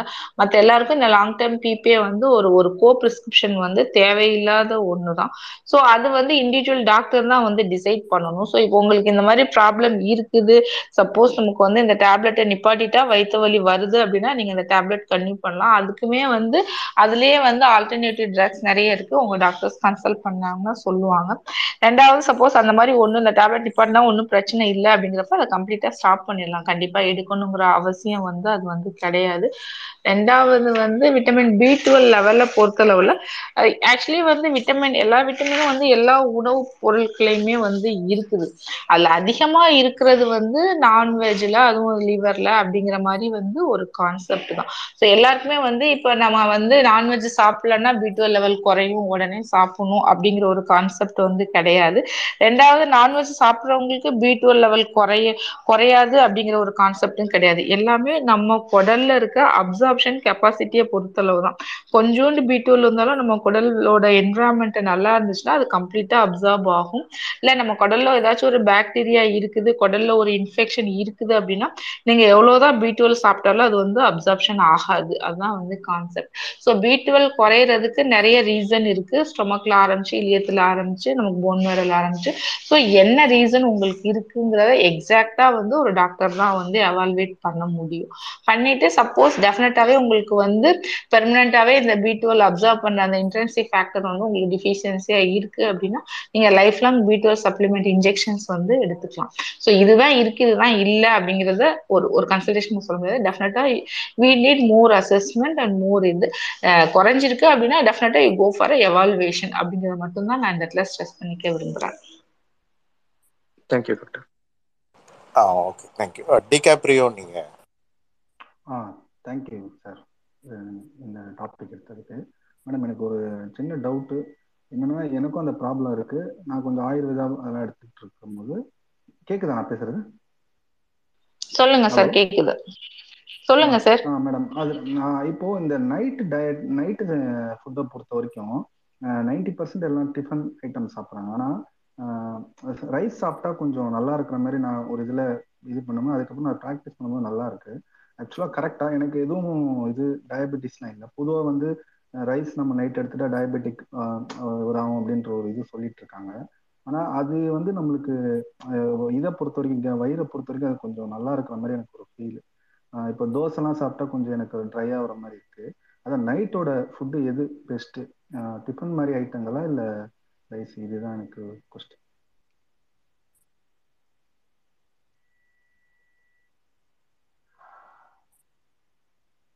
ஆக்சுவலி வந்து நம்மளோட நம்ம வந்து சொல்லுவோம்ல என் உடல் என் உரிமை அப்படிங்கிற மாதிரி என் வயிறு என் உரிமை எனக்கு என்ன சாப்பாடு வேணுமோ அதை நான் தான் வந்து டிசைட் பண்ணணும்னு.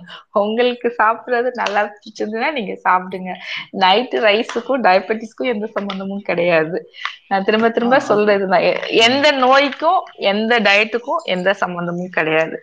டயபெட்டிஸ் வர காரணம் வந்து இன்சுலின் சென்சிட்டிவிட்டி வந்து கம்மியா இருக்கிறதுனால இன்சுலின் டிஃபிஷியண்டா இருக்கிறதுனால. அது வந்து உங்க ரைஸால கூட போறது இல்ல குறைய போறது இல்ல ஒரு ஹெல்தி மேனுக்கு எல்லா சாப்பாடுக்கு ஏற்ற மாதிரி நம்ம உடம்ப ஆட்டோவா அட்ஜஸ்ட் பண்ணிக்கிறோம். ஆட்டோ ரெகுலேஷன் ஹார்மோன்ஸோட ஆட்டோ ரெகுலேஷன் வந்து உடம்புக்குள்ள இருக்குது. ஸோ உங்களுக்கு எந்த டயட் பிடிக்குதோ அதை சாப்பிடுங்க. இது சாதா சொல்லல டிஃபன் தான் சாப்பிடணும் இதுதான் சாப்பிடணும். அந்த மாதிரி எந்த ஒரு டேப்புமே யாருக்குமே கிடையாது. ஸோ எந்த இது சாப்பிட்டாலும் கடைசியில அது வந்து உங்களுக்கு வந்து அது செரிக்க தான் போகுது. உங்களுக்கு நான் சாயிட்டு சாப்பிடுறேன் எனக்கு செரிமானம் ஆகல எனக்கு பிரச்சனை வருதுன்னா அப்ப என்ன பிரச்சனை வருதுன்னு சொல்லி ரீட்ரோஸ்பெக்டிவா ஃபுட்ல என்ன ப்ராப்ளம் இருக்குன்னு சொல்லி இண்டிவிஜுவலா தான் அது வந்து நம்ம வந்து அனலிசிஸ் பண்ணுவோம். அந்த மாதிரி ஃபிக்ஸடா வந்து ஒரு டேப்லெட் காலம் வந்து கிடையவே கிடையாது. அதனால யூ என்ஜாய் யுவர் ஃபுட் ஒரு டவுட் அதாவது அது கரெக்டா உரிமை ஓகே எது நல்லது அது கெட்டது ஒரு ஜென்ரலா இருக்கும் அதுக்கு கேக்குறேன். அதுக்காக இல்ல எது நல்லது கெட்டது அப்படிங்கறத டிசைட் பண்ற ஆளு நீங்க தான் நான் சொல்ல வரேன். எனக்கு இந்த சாப்பாடு சாப்பிட்டா எனக்கு நல்லா இருக்குது அப்படின்னா யூ கண்டினியூ இந்த சாப்பாடு சாப்பிட்டா எனக்கு பிரச்சனை வருது அப்படின்னு நீங்க சொன்ன பிறகுதான் அந்த சாப்பாட்டுல என்ன பிரச்சனை அப்படின்னு சொல்லி ஒரு டாக்டர் வந்து அனலைஸ் பண்ணுவாங்க. சோ வந்து நீங்க மூணு வேளை சாப்பிடலாம் ஆறு வேளை சாப்பிடலாம் இல்ல ஒரு நாளைக்கு ஒரு வேளை மட்டுமே சாப்பிடலாம். அது எல்லாமே வந்து உங்கள் உடலுடைய செரிமான தன்மையை பொறுத்தது அப்படிங்கிற ஒரு வாக்கியத்தை மட்டும் இங்க நான் பதிவு பண்ணிக்கிறேன். Thank you ma'am thank you thank you sir Praveen நீங்க பேசுங்க. நான் ஆக்சுவலா ஸ்பீக்கர் ரெக்வஸ்ட் வந்து அந்த ஆர்டரா கொடுத்துட்டு இருக்கேன் ஸோ கொஞ்சம் வெயிட் பண்ணுங்க எல்லாரும் பேசுங்க. தேங்க்ஸ் நவீன். மேடம் எனக்கு வந்து சின்ன வயசுல இருந்தே வந்து வாயில நாக்குல அப்புறம் லிப்ஸு சீக்ஸு எல்லா இடத்துலையும் வந்து புண்ணு வந்து மாறி மாறி வந்துட்டே இருக்கு. ஒரு வீக் வந்து நாக்கில் இருந்ததுன்னா அப்புறம் டாக்டர் கிட்ட போவேன். அவங்க பி டுவெல் இன்ஜெ பி டுவெல் டேப்லெட்ஸ் கொடுப்பாங்க. அந்த டேப்லெட்ஸ் வந்து சாப்பிடுவேன். அப்புறம் ஒரு ஒன் வீக் டூ வீக் கழிச்சு வேற இடத்துல திரும்பி அந்த வாயில புண்ணு வந்துடும் எல்லாம் ஹெல்த்தியாக சாப்பிடுங்கன்னு சொல்லுவாங்க. ஆனால் வாயில புண்ணு இருக்கிறதுனால சரியா சாப்பிட முடியாது என்னால். அது வந்து ஓவர் த பீரியட் வந்து இது இது இப்படி தான் இருக்கும்னு சொல்லிட்டு நான் அப்படியே கண்டினியூ பண்ண ஆரம்பிச்சிட்டேன். ஆனால் வந்து இதுக்கு என்ன மாதிரி ட்ரீட்மெண்ட் எடுத்தால் கம்ப்ளீட்டாக க்யூர் ஆகும்? என்ன மாதிரி டெஸ்ட் எல்லாம் எடுக்கணும் அப்படின்னு கொஞ்சம் சஜஷன் சொன்னால் நல்லாயிருக்கும் தேங்க்ஸ்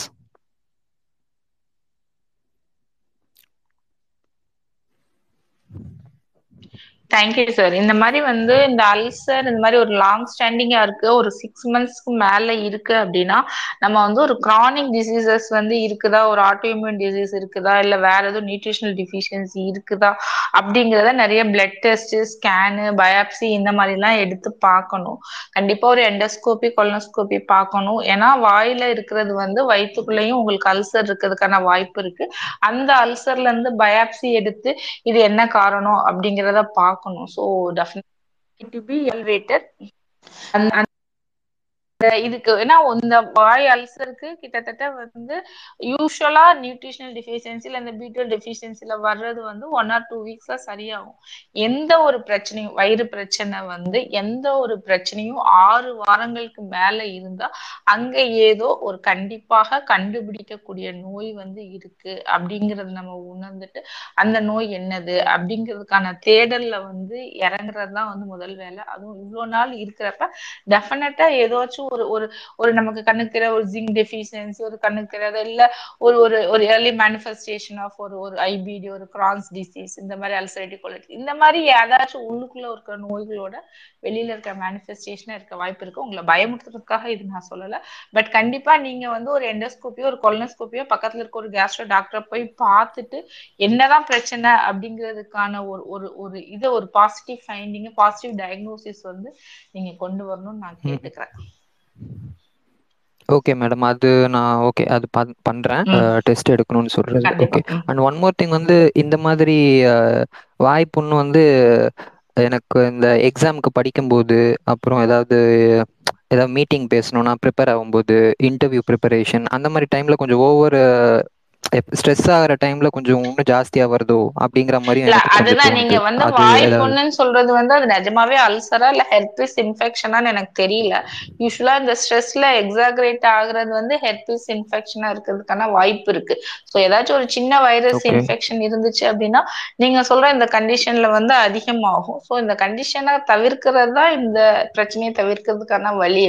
அதான் சொல்லல டைரக்டா வந்து அதை பார்த்து அதுல இருந்து பயாப்சி எடுத்து அதை கன்ஃபார்ம் பண்ணி அதுக்கப்புறம் வைத்தியம் பண்றது எவிடன்ஸ் பேஸ்டு மெடிசின் தான் வந்து எப்பவுமே வந்து நிற்கும் so just go for evaluation அது வந்து ஹெர்பிஸ் தான் அப்படின்னு வைரல் இன்ஃபெக்ஷன் தான் விட்டுட்டாங்கன்னா அதுக்கு தெரியும் நமக்கு. ஒன் வீக்ல அது சரியாயிடும். எப்பனாலும் வரும் போகும். ஸோ ஏதாச்சும் ஒரு டெஃபினட்டா ஒரு பாசிட்டிவ் டயக்னோசிஸ் வந்து உங்களுக்கு வரும் வரணும். அதை நோக்கிய ஒரு பயணப்படுங்க. அவ்வளவுதான். Thank you thank you thanks ma'am professor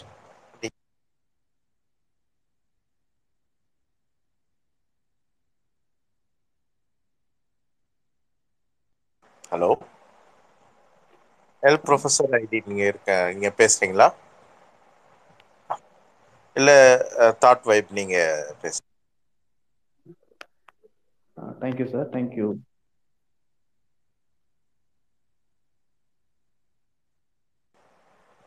please நீங்க பேசுங்க. கோஹட் குட் ஈவினிங் ஒரு சின்ன டவுட் மட்டும்தான். இப்போ ரீசெண்டாக ஸ்கேன் எடுக்கிறப்போ கிரேட் ஒன் ஃபேட்டி லிவர்னு கண்டுபிடிச்சிருக்காங்க. அது எதனால வருது? அதோட காசஸ் என்ன? அதனால ஏதோ ப்ராப்ளம் இருக்கான்னு கேட்கணும். தேங்க்யூ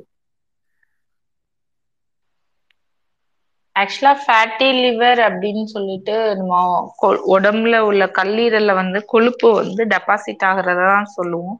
ஸோ அந்த கல்லீரல்ல கொழுப்பு வந்து ஓவர் பீரியட் ஆஃப் டைம் வந்து அது ஒரு டென் டு ஃபிஃப்டீன் இயர்ஸ் வந்து டெபாசிட் ஆகிட்டே வர்றப்ப என்ன ஆகும்னா ஒரு கட்டத்துல வந்து கல்லீரல் செல்ஸ் வந்து இதோட அளவை தாங்க முடியாம அது வந்து வெடிச்சிடும். அப்படி வெடிச்சு கல்லீரல் செல்ஸ் வந்து இன்ஜுரி ஆகிறத வந்து நேஷ் அப்படின்னு சொல்லுவோம். நான் ஆல்கஹாலிக் ஸ்டேட்டோ ஹெப்படைட்டிஸ் அப்படி அதாவது ஹெப்படைட்டிஸ் ஒரு மஞ்சள் காமாலையோட முன்னாடி அறிகுறி அப்படின்னு சொல்லுவோம். அதுல இருந்து ஒரு மூணு நாலு வருஷம் கழிச்சு அது வந்து இரிவர்சபிள் இன்ஜுரியா வந்து மாறுறதுக்கான வாய்ப்பு இருக்கு. ஸோ உங்களுக்கு இந்த ஃபேட்டி லிவர்னு பார்த்தோம் அப்படின்னா நம்ம முதல்ல செய்ய வேண்டிய வேலை வந்து நம்ம உடம்புல பத்து பர்சன்ட் வெயிட் வந்து குறைக்க வேண்டியது பை வாக்கிங் அதுதான் வந்து இதற்கான ட்ரீட்மெண்ட் ரெண்டாவது நம்ம எந்த ஸ்டேஜ்ல இருக்கோங்கிற அசஸ் பண்ற ஃபைப்ரோ ஸ்கேன் அப்படிங்கிற ஒரு டெஸ்ட் வந்து நீங்க வந்து எடுக்கணும். ஸோ ஃபைப்ரோ ஸ்கேன்ல வந்து ஸ்டேஜ் ஒன் டூ த்ரீ நான் சொன்ன எந்த ஸ்டேஜ்ல இருக்கீங்க அப்படிங்கிறது தெரிஞ்சிடும் ப்ளஸ் வந்து எந்தவா இருந்தாலும் ட்ரீட்மெண்ட் வந்து இதுக்கு வந்து ten percent of the body வெயிட்டை குறைக்கிறது தான் ஸோ டெஃபினட்டா go for a walk you will get cute okay thank you but already நான் வெயிட் லாஸ்ல தான் இருக்கேன். ஒரு டென் கேஜி குறைஞ்சிருக்கு பிகாஸ் டயபெட்டிக் வந்தனால. ஸோ ம். டயபெட்டிக்கும் லிவர் ஃபேட்டி லிவருக்கும் வந்து கனெக்ஷன் இருக்காதா? இல்லை வேற எதுவும் பிரச்சனை டெஃபினட்டா டயபெட்டிஸ்க்கும் வந்து ஃபேட்டி லிவருக்கும் கனெக்ஷன் இருக்கு. இது எல்லாமே வந்து மெட்டபாலிக் டிசீசஸ் அப்படிங்கிற ஒரு ஹெட்டிங்ல வரும். Diabetes hypertension obesity fatty liver ஒரு ஹைப்போதைராய்டு இந்த மாதிரி இது எல்லாமே ஒன்னு இருந்தா இன்னொன்னு இருக்கும் அப்படின்னு. ஸோ நீங்க டயபெட்டிஸை கண்ட்ரோல்ல வைக்கணும் கண்டிப்பா. யூஸ்வலா டயபெட்டிஸ்ல வெயிட் குறையிறது வந்து கண்ட்ரோல் இல்லாம இருந்தாதான் டயபெட்டிஸால வந்து வெயிட் குறையும்.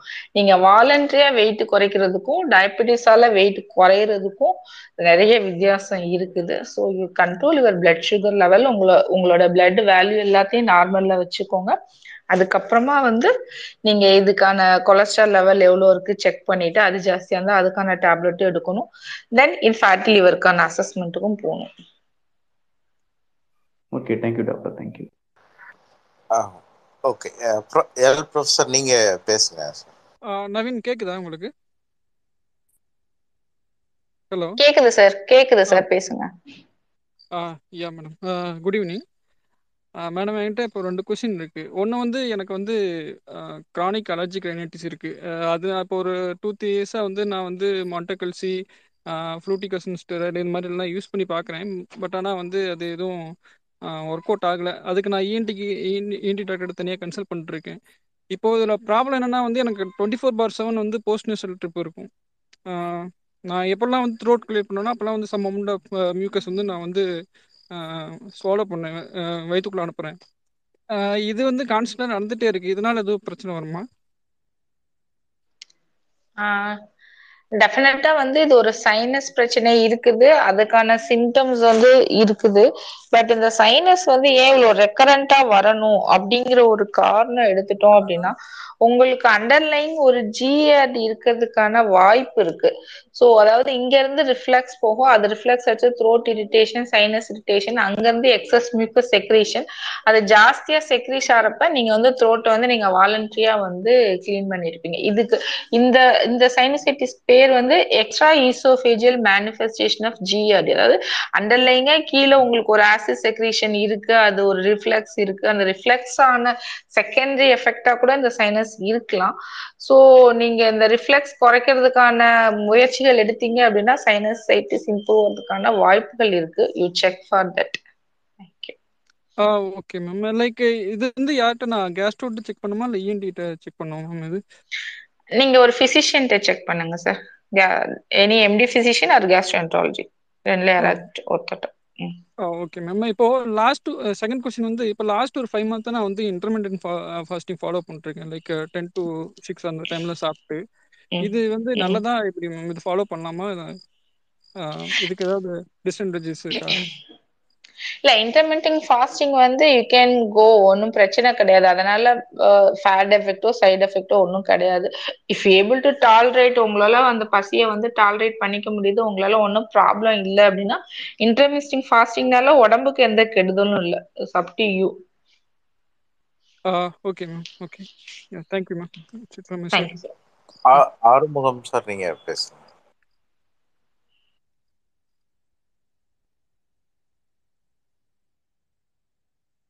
ஆறுமுகம் சார் நீங்க இருக்கீங்களா? மேடம் கேக்குதுங்களா? ஹலோ? சொல்லுங்க சார் சொல்லுங்க சார். மேடம் நான் வந்து ஒரு கேன்சர் பேஷண்ட் ஆக்சுவலா லிம்போமா ஐயோட்டாவை சுற்றி லிம்போமா இருக்கு. அது ஃபோர்த் ஸ்டேஜ் ட்ரீட்மெண்ட்ல இருந்து ரெண்டாயிரத்தி பதினஞ்சு பிறகு ட்ரீட்மெண்ட் எடுத்து நீ வெளியே அப்சர்வ்ல இருக்கு.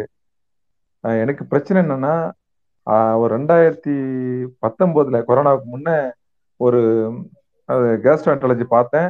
அவர் எனக்கு வந்து இன்ட்ரெஸ்டான அந்த பெப்டிக்கம் சேர்ற இடத்த புண்ணு இருக்கு. அதுக்கு டேப்லெட் கொடுத்தா சரியாயிடுனாரு கூட ஃபேட் லிவர் இருந்துச்சு. நல்லா ஃபுட்டு கண்ட்ரோலில் இருந்தேன். இப்போ அது நான் லீனான ஆள். எனக்கு வந்து ஒபிசிட்டி கிடையாதுங்க. எந்த கட்டப்படமும் கிடையாது. இப்போ என்ன பிரச்சனைனா ஓரளவு சாப்பிட முடிஞ்சது. எல்லாம் சாப்பிட முடிஞ்சது. இப்போ எதை சாப்பிட்டாலும் வலிக்குது வயிறு. கொஞ்சம் காரம் சேர்த்தா கூட இயல்பாக புளி காரம் சேர்த்துக்க மாட்டேன். கொஞ்சம் காரம் சேர்த்தா கூட வலிக்குது. அவர் ரொம்ப லாங்கில் இருந்தாலும் எல்லாம் சந்திக்க முடியல. டேப்லெட்டும் எடுக்கல. எதுவும் இப்போ அல்சருக்கு எதுவும் டேப்லெட் எடுக்கிறது ரெண்டு வருஷம் ஆயிடுச்சு ரெண்டு மூணு வருஷம். இப்போ நான் என்ன பண்ணலாம்? எனக்கு ஒரு ஆலோசனை. டெஃபினட்டா சார் ஏற்கனவே வந்து உங்களுக்கு டியூனல் அல்சர் இருக்குன்னு டாக்குமெண்ட் பண்ணியிருந்தாங்க அப்படின்னா அந்த அல்சர் வந்து ரெக்கரண்டா இருக்கிறதுக்கான வாய்ப்புகள் அதிகம். ஸோ நீங்க அல்சருக்கான டேப்லெட் வந்து கொஞ்சம் நீங்க எடுத்தீங்க அப்படின்னா ஒரு டூ டு ஃபோர் வீக்ஸ் எடுத்தீங்கன்னா இந்த சிம்டம்ஸ் குறையறதுக்கு வாய்ப்பு அதிகம். உங்களுக்கு அந்த டாக்டர் பார்க்க முடியலன்னா பக்கத்துல எங்க லோக்கல் டாக்டர் நீங்க கன்சல்ட் பண்ணுங்க. கோ ஃபார் அ ட்ரீட்மெண்ட் நான் ஆல்ரெடி டாக்குமெண்டட் பேஷண்ட் நீங்க. ரெண்டாவது எனி இன்ஃபெக்ஷன் உங்களுக்கு வந்து இந்த ஒரு இம்னோ சப்ரஸின் ஸ்டேஜ்ல வந்து ஒர்சன் ஆகும். ஸோ திரும்ப வந்து உங்களுக்கு ரெக்கரண்ட் ஒரு ஹெச் வரை இருக்கிறதுக்கான வாய்ப்புகள் அதிகம். ஸோ நீங்க லோக்கல் டாக்டர் பார்த்துட்டு நீங்க அல்சருக்கான நார்மல் அல்சருக்கான டேப்லெட் நீங்க எடுத்தாலே யூ வில் இம்ப்ரூவ் நீங்க அதுக்காண்டி வெயிட் பண்ணுங்கிற எந்த அவசியம் இல்லை. You can take it no issue madam அதோட ஃபேட் லிவர் வந்து நான் லீனா இருக்கிறேன். அது ஃபர்ஸ்ட் கிரேட் தான் சொன்னாங்க. இல்ல ஆக்சுவலா அதுதான். நம்ம ஊர்ல வந்து இத வந்து நான் வந்து சொல்லணும்னு நினைச்சேன்.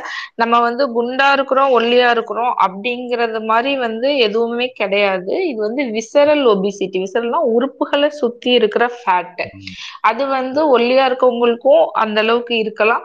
இந்தியன்ஸை பொறுத்தளவுல இந்த இந்த இடுப்பை சுத்தி இருக்கிற ஃபேட் அதாவது இந்த விசரல சுத்தி இருக்க ஃபேட் வந்து அதிகமா இருக்கு அப்படின்னு சொல்லுவாங்க. அது வந்து லீன் லீனா இருக்கிறவங்களுக்கு எல்லாருக்குமே வர்றது. இதை வந்து நம்ம வந்து ஒபிசா இருக்குமா இல்லையான்னு பாக்குறதுக்காக தான் வேஸ்ட் ஹிப் ரேஷியோ கொடுப்பாங்க. ரெண்டாவது இந்த ஃபேட்டி லிவர் வந்து நம்ம குண்டா இருக்கணும். அவங்களுக்கு மட்டும்தான் வரணுங்கிற அவசியம் கிடையாது. சில வகையான ட்ரீட்மெண்ட் எடுக்கிறவங்க டேப்லெட் எடுக்கிறவங்க சில பேருக்கு இந்த மாதிரி இருக்கவங்களுக்கும் வர்றதுக்கான வாய்ப்பு இருக்கு. செடன்டரி லைஃப் ஸ்டைல்ல இருக்கிறவங்க நார்மலா தான் இருப்பாங்க. அவங்களுக்கும் இந்த ஃபேட்டி லிவர் வர வாய்ப்பு இருக்கு.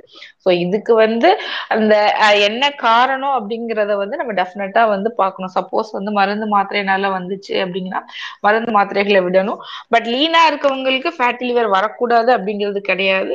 இந்தியனோட வேரியன்ட்ல கண்டிப்பா இப்படிதான் வரும். அதான் மேடம் அதுக்கு எதனா சரியான தீர்வு. இப்ப நான் வந்து என்ன பண்ணாலும் டயட்ல பண்ண முடியாது. இல்ல நீங்க நீங்க ஃபேட்டி லிவர் வந்து என்ன ஸ்டேஜ்ல இருக்கு அப்படிங்கறத பார்த்துட்டு அசஸ் பண்ணிட்டு அதுக்கான ட்ரீட்மெண்ட் தான் நீங்க போகணும். ஸ்டேஜ் ஒன்ல இருந்து ஸ்டேஜ் ஃபோர்ல இருக்குன்னு ஒரு- அதான் ரெண்டாயிரத்தி பத்தொன்பதுல ஃபர்ஸ்ட் ஸ்டேஜ் இருந்துச்சுங்க அதுக்கப்புறம் நான் வந்து எதுவும் கண்ட்ரோல் பண்ணிக்கல. கொஞ்ச நாளுக்கு எக்லா இருக்க எக்லா எடுத்துக்கிறேங்க. சாப்பாட்டுக்கும் அதுக்கும் இல்ல இல்ல சாப்பாட்டு அதுக்கும் இது கிடையாது. நீங்க பக்கத்துல டாக்டர் பாருங்க. இதுல வந்து கன்சல்டேஷன்ல இது எதுவுமே பண்ண முடியாது. கன்சல்டேஷன்ல அட்வைஸ் வந்து கோ ஃபார் வாக்கிங் அது ஒண்ணு மட்டும்தான் வந்து நம்ம வந்து கொடுக்க முடியும். அப்புறம் ஃபைப்ரோ ஸ்கேன் எதுவும் இருந்துச்சுன்னா இயர்லி ஒன்ஸ் ஃபைப்ரோ ஸ்கேன் பார்த்துக்கோங்க. எந்த ஸ்டேஜ்ல இருக்குன்னு தெரிஞ்சுக்கோங்க. அவ்வளவுதான்.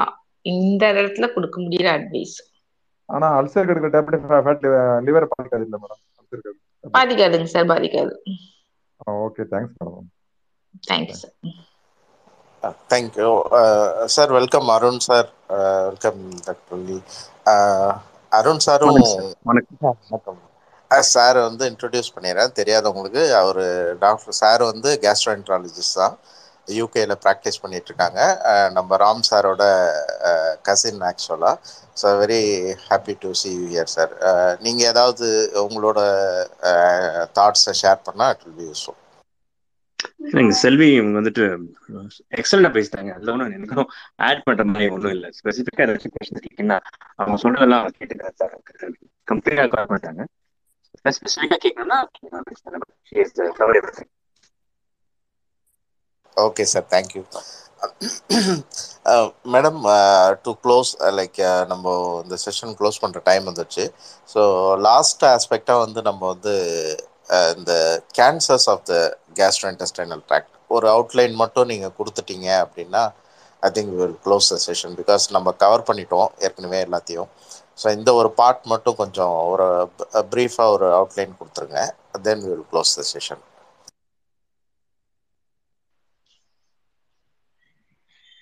இது வந்து நீங்க அருண் சார்ட்ட கேட்டீங்களா என்கிட்ட கேட்டீங்களா சார்? இல்ல ரெண்டு பேருமே கூட சொல்லலாம். நீங்க எல்லாம் கவர் பண்ணிட்டீங்க நீங்களே கவர் பண்ணிடுங்க ஃபுல்லா ஓகே ஆக்சுவலி ஆக்சுவலா நான் க்ளோசிங் ரிமார்க்ஸுக்காக ஒரே ஒரு விஷயம் மட்டும் நான் ஸ்பெசிஃபிக்கா வந்து மென்ஷன் பண்ணணும்னு நினைக்கிறேன்.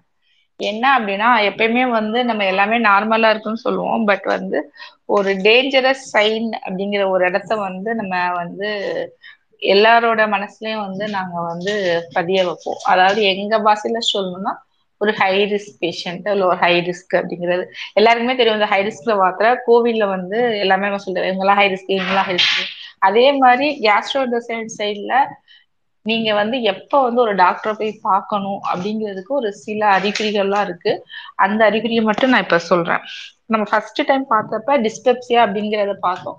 அதாவது ஒரு நாற்பத்தஞ்சு வயசுக்கு மேல இந்தியால இருந்தீங்கன்னா இல்ல வெத்த நாட்டுல இருந்தீங்கன்னா ஒரு ஐம்பது வயசுக்கு மேல உங்களுக்கு இப்ப அப்பர் அப்டாமினல் சிம்டம்ஸ் இருக்கு ப்ளோட்டிங் இருக்கு டிஸ்கம்ஃபர்ட் இருக்கு இந்த மாதிரி எல்லாம் இருந்தது அப்படின்னா நீங்க வந்து கண்டிப்பா வந்து அதை வந்து நாங்க லேட் ஆன்சர் டிஸ்பெப்சியா அப்படின்னு சொல்லி சொல்லுவோம். So any person who experience abdominal symptoms அதாவது இந்த நாற்பத்தஞ்சு ஐம்பது வயசுக்கு மேல ஒரு தடவை இந்த மாதிரி ஒரு ப்ளோட்டிங் சிம்டம்ஸ் இல்ல இந்த மாதிரி இந்த மாதிரி இருந்துச்சுன்னா அவங்க ரெண்டாவது வந்து ஒரு ஒரு ஒரு வாமிட்டிலேயோ ஒரு வாந்தி எடுத்தாலோ இல்ல வந்து ஒரு மோஷன்லயோ ரத்தம் வந்துச்சு அப்படின்னா.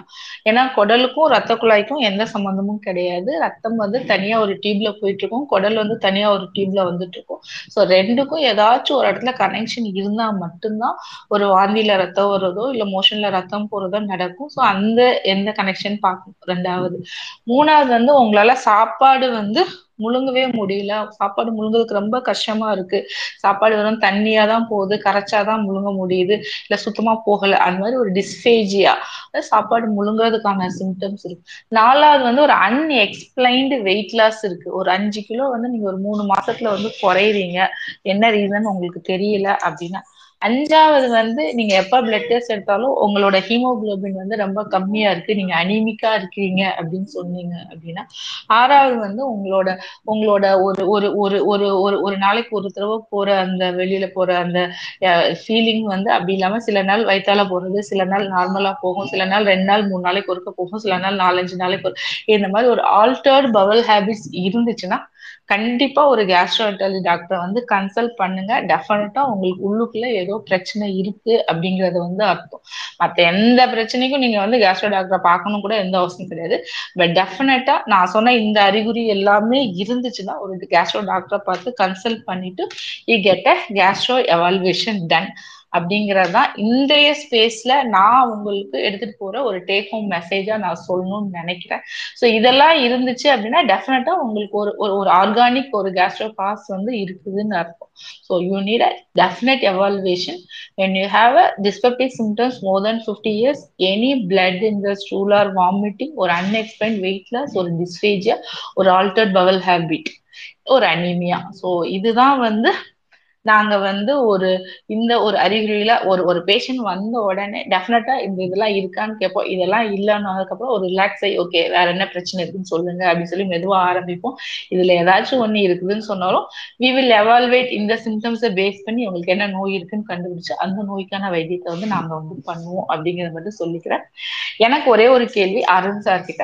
நீங்க வந்து இப்ப இந்தியால இருக்க ஜிஐ ஜிஏயோட காஸ்டும் நீங்க யூகே யூஎஸ்ல இருக்க ஜியோட காஸ்டும் இது வந்து இந்தியால எவ்வளவு சீப்பா இருக்கு யூஎஸ்ல எவ்வளவு காஸ்ட்லியா இருக்கு அப்படிங்கிற ஒரு கம்பாரிசன் மட்டும் இங்க இருக்க மக்களுக்கு புரியுற மாதிரி சொன்னீங்கன்னா எங்களை மாதிரி இருக்க கேஸ்ட்ரோஎன்டாலஜிஸ்டோட முக்கியத்துவத்தை எல்லாரும் புரிஞ்சுக்குவாங்க. நான் நம்புறேன். Can you please explain about the cost factor of GI care in India and USA sir thank you thank you ma'am இதுல ரெண்டு ஆப்ஷன் ஆப்ஷன் இருக்குல்ல. ஒன்னு வந்து நம்ம கவர்மெண்ட் செக்டர் யூகேல வந்து கவர்மெண்ட் செக்டருங்கிறது என்ஹெச்எஸ் என்ஹெச்எஸ் அப்படிங்கிறது ஒரு செக்டர் அதுல வந்து காஸ்ட் இஸ் கம்ப்ளீட்லி ஃப்ரீ ஆனா அதோட பிக்கஸ்ட் டிஸ்அட்வான்டேஜ் வந்து யூ ஹாவ் வெயிட்டிங் பீரியட் என்னை பொறுத்தவரையும் டிஃப்ரெண்ட் ஹாஸ்பிட்டல் டிஃப்ரெண்ட்ல இப்போ எனக்கு எங்க கிளினிக்ல என் கிளினிக்ல ஒரு சிக்ஸ் மந்த்ஸ் வெயிட்டிங் பீரியட் ஒரு பேஷண்ட்டை ஃபர்ஸ்ட் ஒரு பிரைமரி கேர் ஒரு ஜிபி வந்து அனுப்புற ஜிபின்றது வந்து தமிழ் தமிழ் டாக்டர் சொல்லுவாங்களா அவங்க அனுப்பிச்சோடனே எனக்கு ஒரு சிக்ஸ் மந்த்ஸ் வெயிட்டிங் இருக்கு என்னோட கிளினிக் ஸோ என்ஹெச்எஸ் அப்படிங்கிறது வந்துட்டு நம்ம கவர்மெண்ட் ஹாஸ்பிட்டல் மாதிரி. பட் எல்லாமே ஃப்ரீ தான். இன்ஃபேக்ட் வெஸ்டர்ன் ஸ்டைலில் you get all the investigation அந்த விஷயம். ஸோ அது ஒரு செக்ஷன் ஆனால் ஒரு இண்டிபெண்டன்ட் செக்டரில் போனீங்கன்னா அதாவது ப்ரைவேட் செக்டர் அப்படின்னு போனீங்கன்னா இன்வெஸ்டிகேஷன் கிடைக்கலாம். ஆனால் அந்த எக்ஸ்பென்சிவ்னஸ் காஸ்ட் எக்ஸ்பென்ஸ் வந்து பயங்கரம். ஒரு உதாரணத்துக்கு சொல்கிறேன் ஒரு ஒரு ப்ரைமரி கன்சல்டேஷன் அதாவது ஒரு கேஸ் பார்க்கணுன்னா கிட்டத்தட்ட இரநூத்தி ஐம்பது பவுண்ட்ல இருந்து நானூறு பவுண்ட் வரை வரும். ஒரு சிடி ஸ்கேனுங்கிறது வந்துட்டு ஒரு ஆயிரத்தி முந்நூறு பவுண்ட் இன்சூரன்ஸ் இல்லாம இந்த மாதிரி. ஸோ காஸ்ட்டுங்கிறது வந்து அந்த எஃபெக்ட் வந்து அதுல மட்டும்தான் இருக்கு. அதாவது இண்டிபெண்டன்ட் செக்டரும் என்ஹெச்எஸ் கவர்மெண்ட் செக்டருங்கிறது யூகேல ஸ்பெசிஃபிக்கா வந்து ஒரு கவர்மெண்ட் செக்டர் வெல் எஸ்டாப்ளிஷ் எல்லாமே கிடைக்கும். ஸோ அந்த காஸ்ட் ஃபேக்டர் அவங்களுக்கு தெரியாது. வந்து அது ஒரு முக்கியமான ப்ராப்ளம் அதாவது அவங்க வந்துட்டு எல்லாரும் ஃப்ரீ அப்படிங்கிற மாதிரி ஃப்ரீயா இருந்துட்டு போகிறாங்க பட் நீங்கள் இண்டிபெண்டன்ட் செக்டர் அதாவது ப்ரைவேட் செக்டர் பார்க்கும்போது மட்டும் தான் உங்களுக்கு அந்த cost effect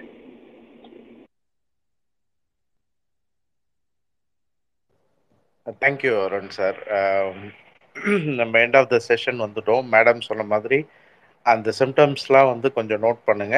நோட் பண்ணி உங்களுக்கு பிரச்சனை இருக்கிற பட்சத்தில் நீங்கள் வந்து உங்களோட ஃபேமிலி ஃபிசிஷியனையோ இல்லை ஒரு கேஸ்ட்ரென்ட்ராலஜிஸ்டையும் கன்சல்ட் பண்ணிக்கிறது நல்லது. உங்களுக்கு ஃபர்தர் கொஷின்ஸ் எது இருந்துச்சுன்னா ப்ளீஸ் டிஎம் பண்ணுங்கள் மேடம் பண்ணுங்கள் இல்லை எனக்கு பண்ணுங்கள் வில் ட்ரை டு ஆன்சர் அப்படின்றது.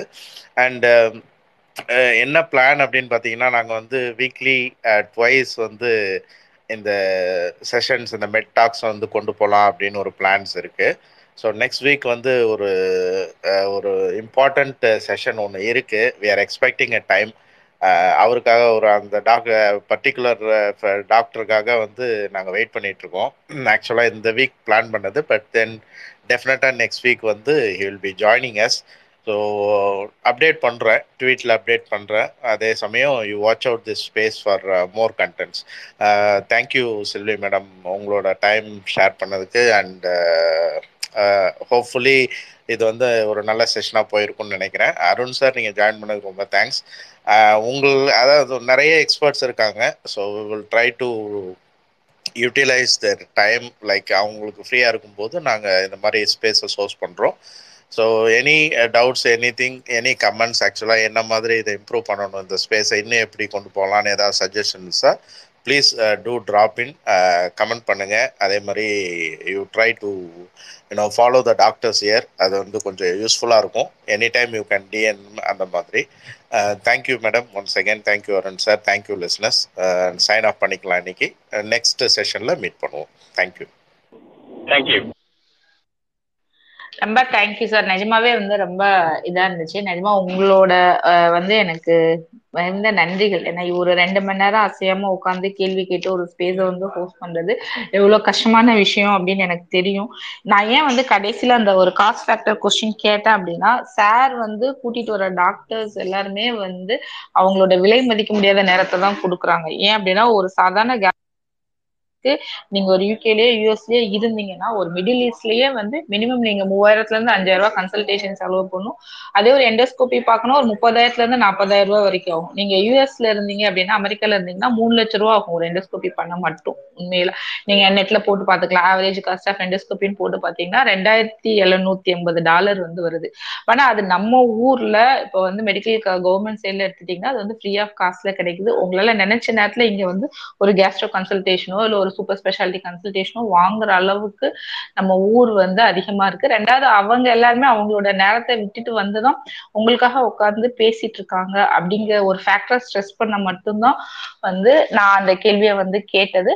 ஸோ தேங்க்ஸ் சார் உங்களோட விலமதிக்க முடியாத நேரத்தை நீங்க எங்களுக்காக செலவு பண்ணதுக்கு அதே மாதிரி தேங்க்ஸ் லிசனர்ஸ் இவ்வளோ நேரம் லிசன் பண்ணி நான் என்ன சொல்ல வந்தேன் அப்படிங்கிறத புரிஞ்சுக்கிட்டதுக்கு நான் முடிஞ்ச அளவுக்கு வந்து எல்லாருக்கும் புரியுற மாதிரி தமிழ்ல வந்து நான் வந்து எக்ஸ்பிளைன் பண்ணிருக்கிறேன்னு நினைக்கிறேன்.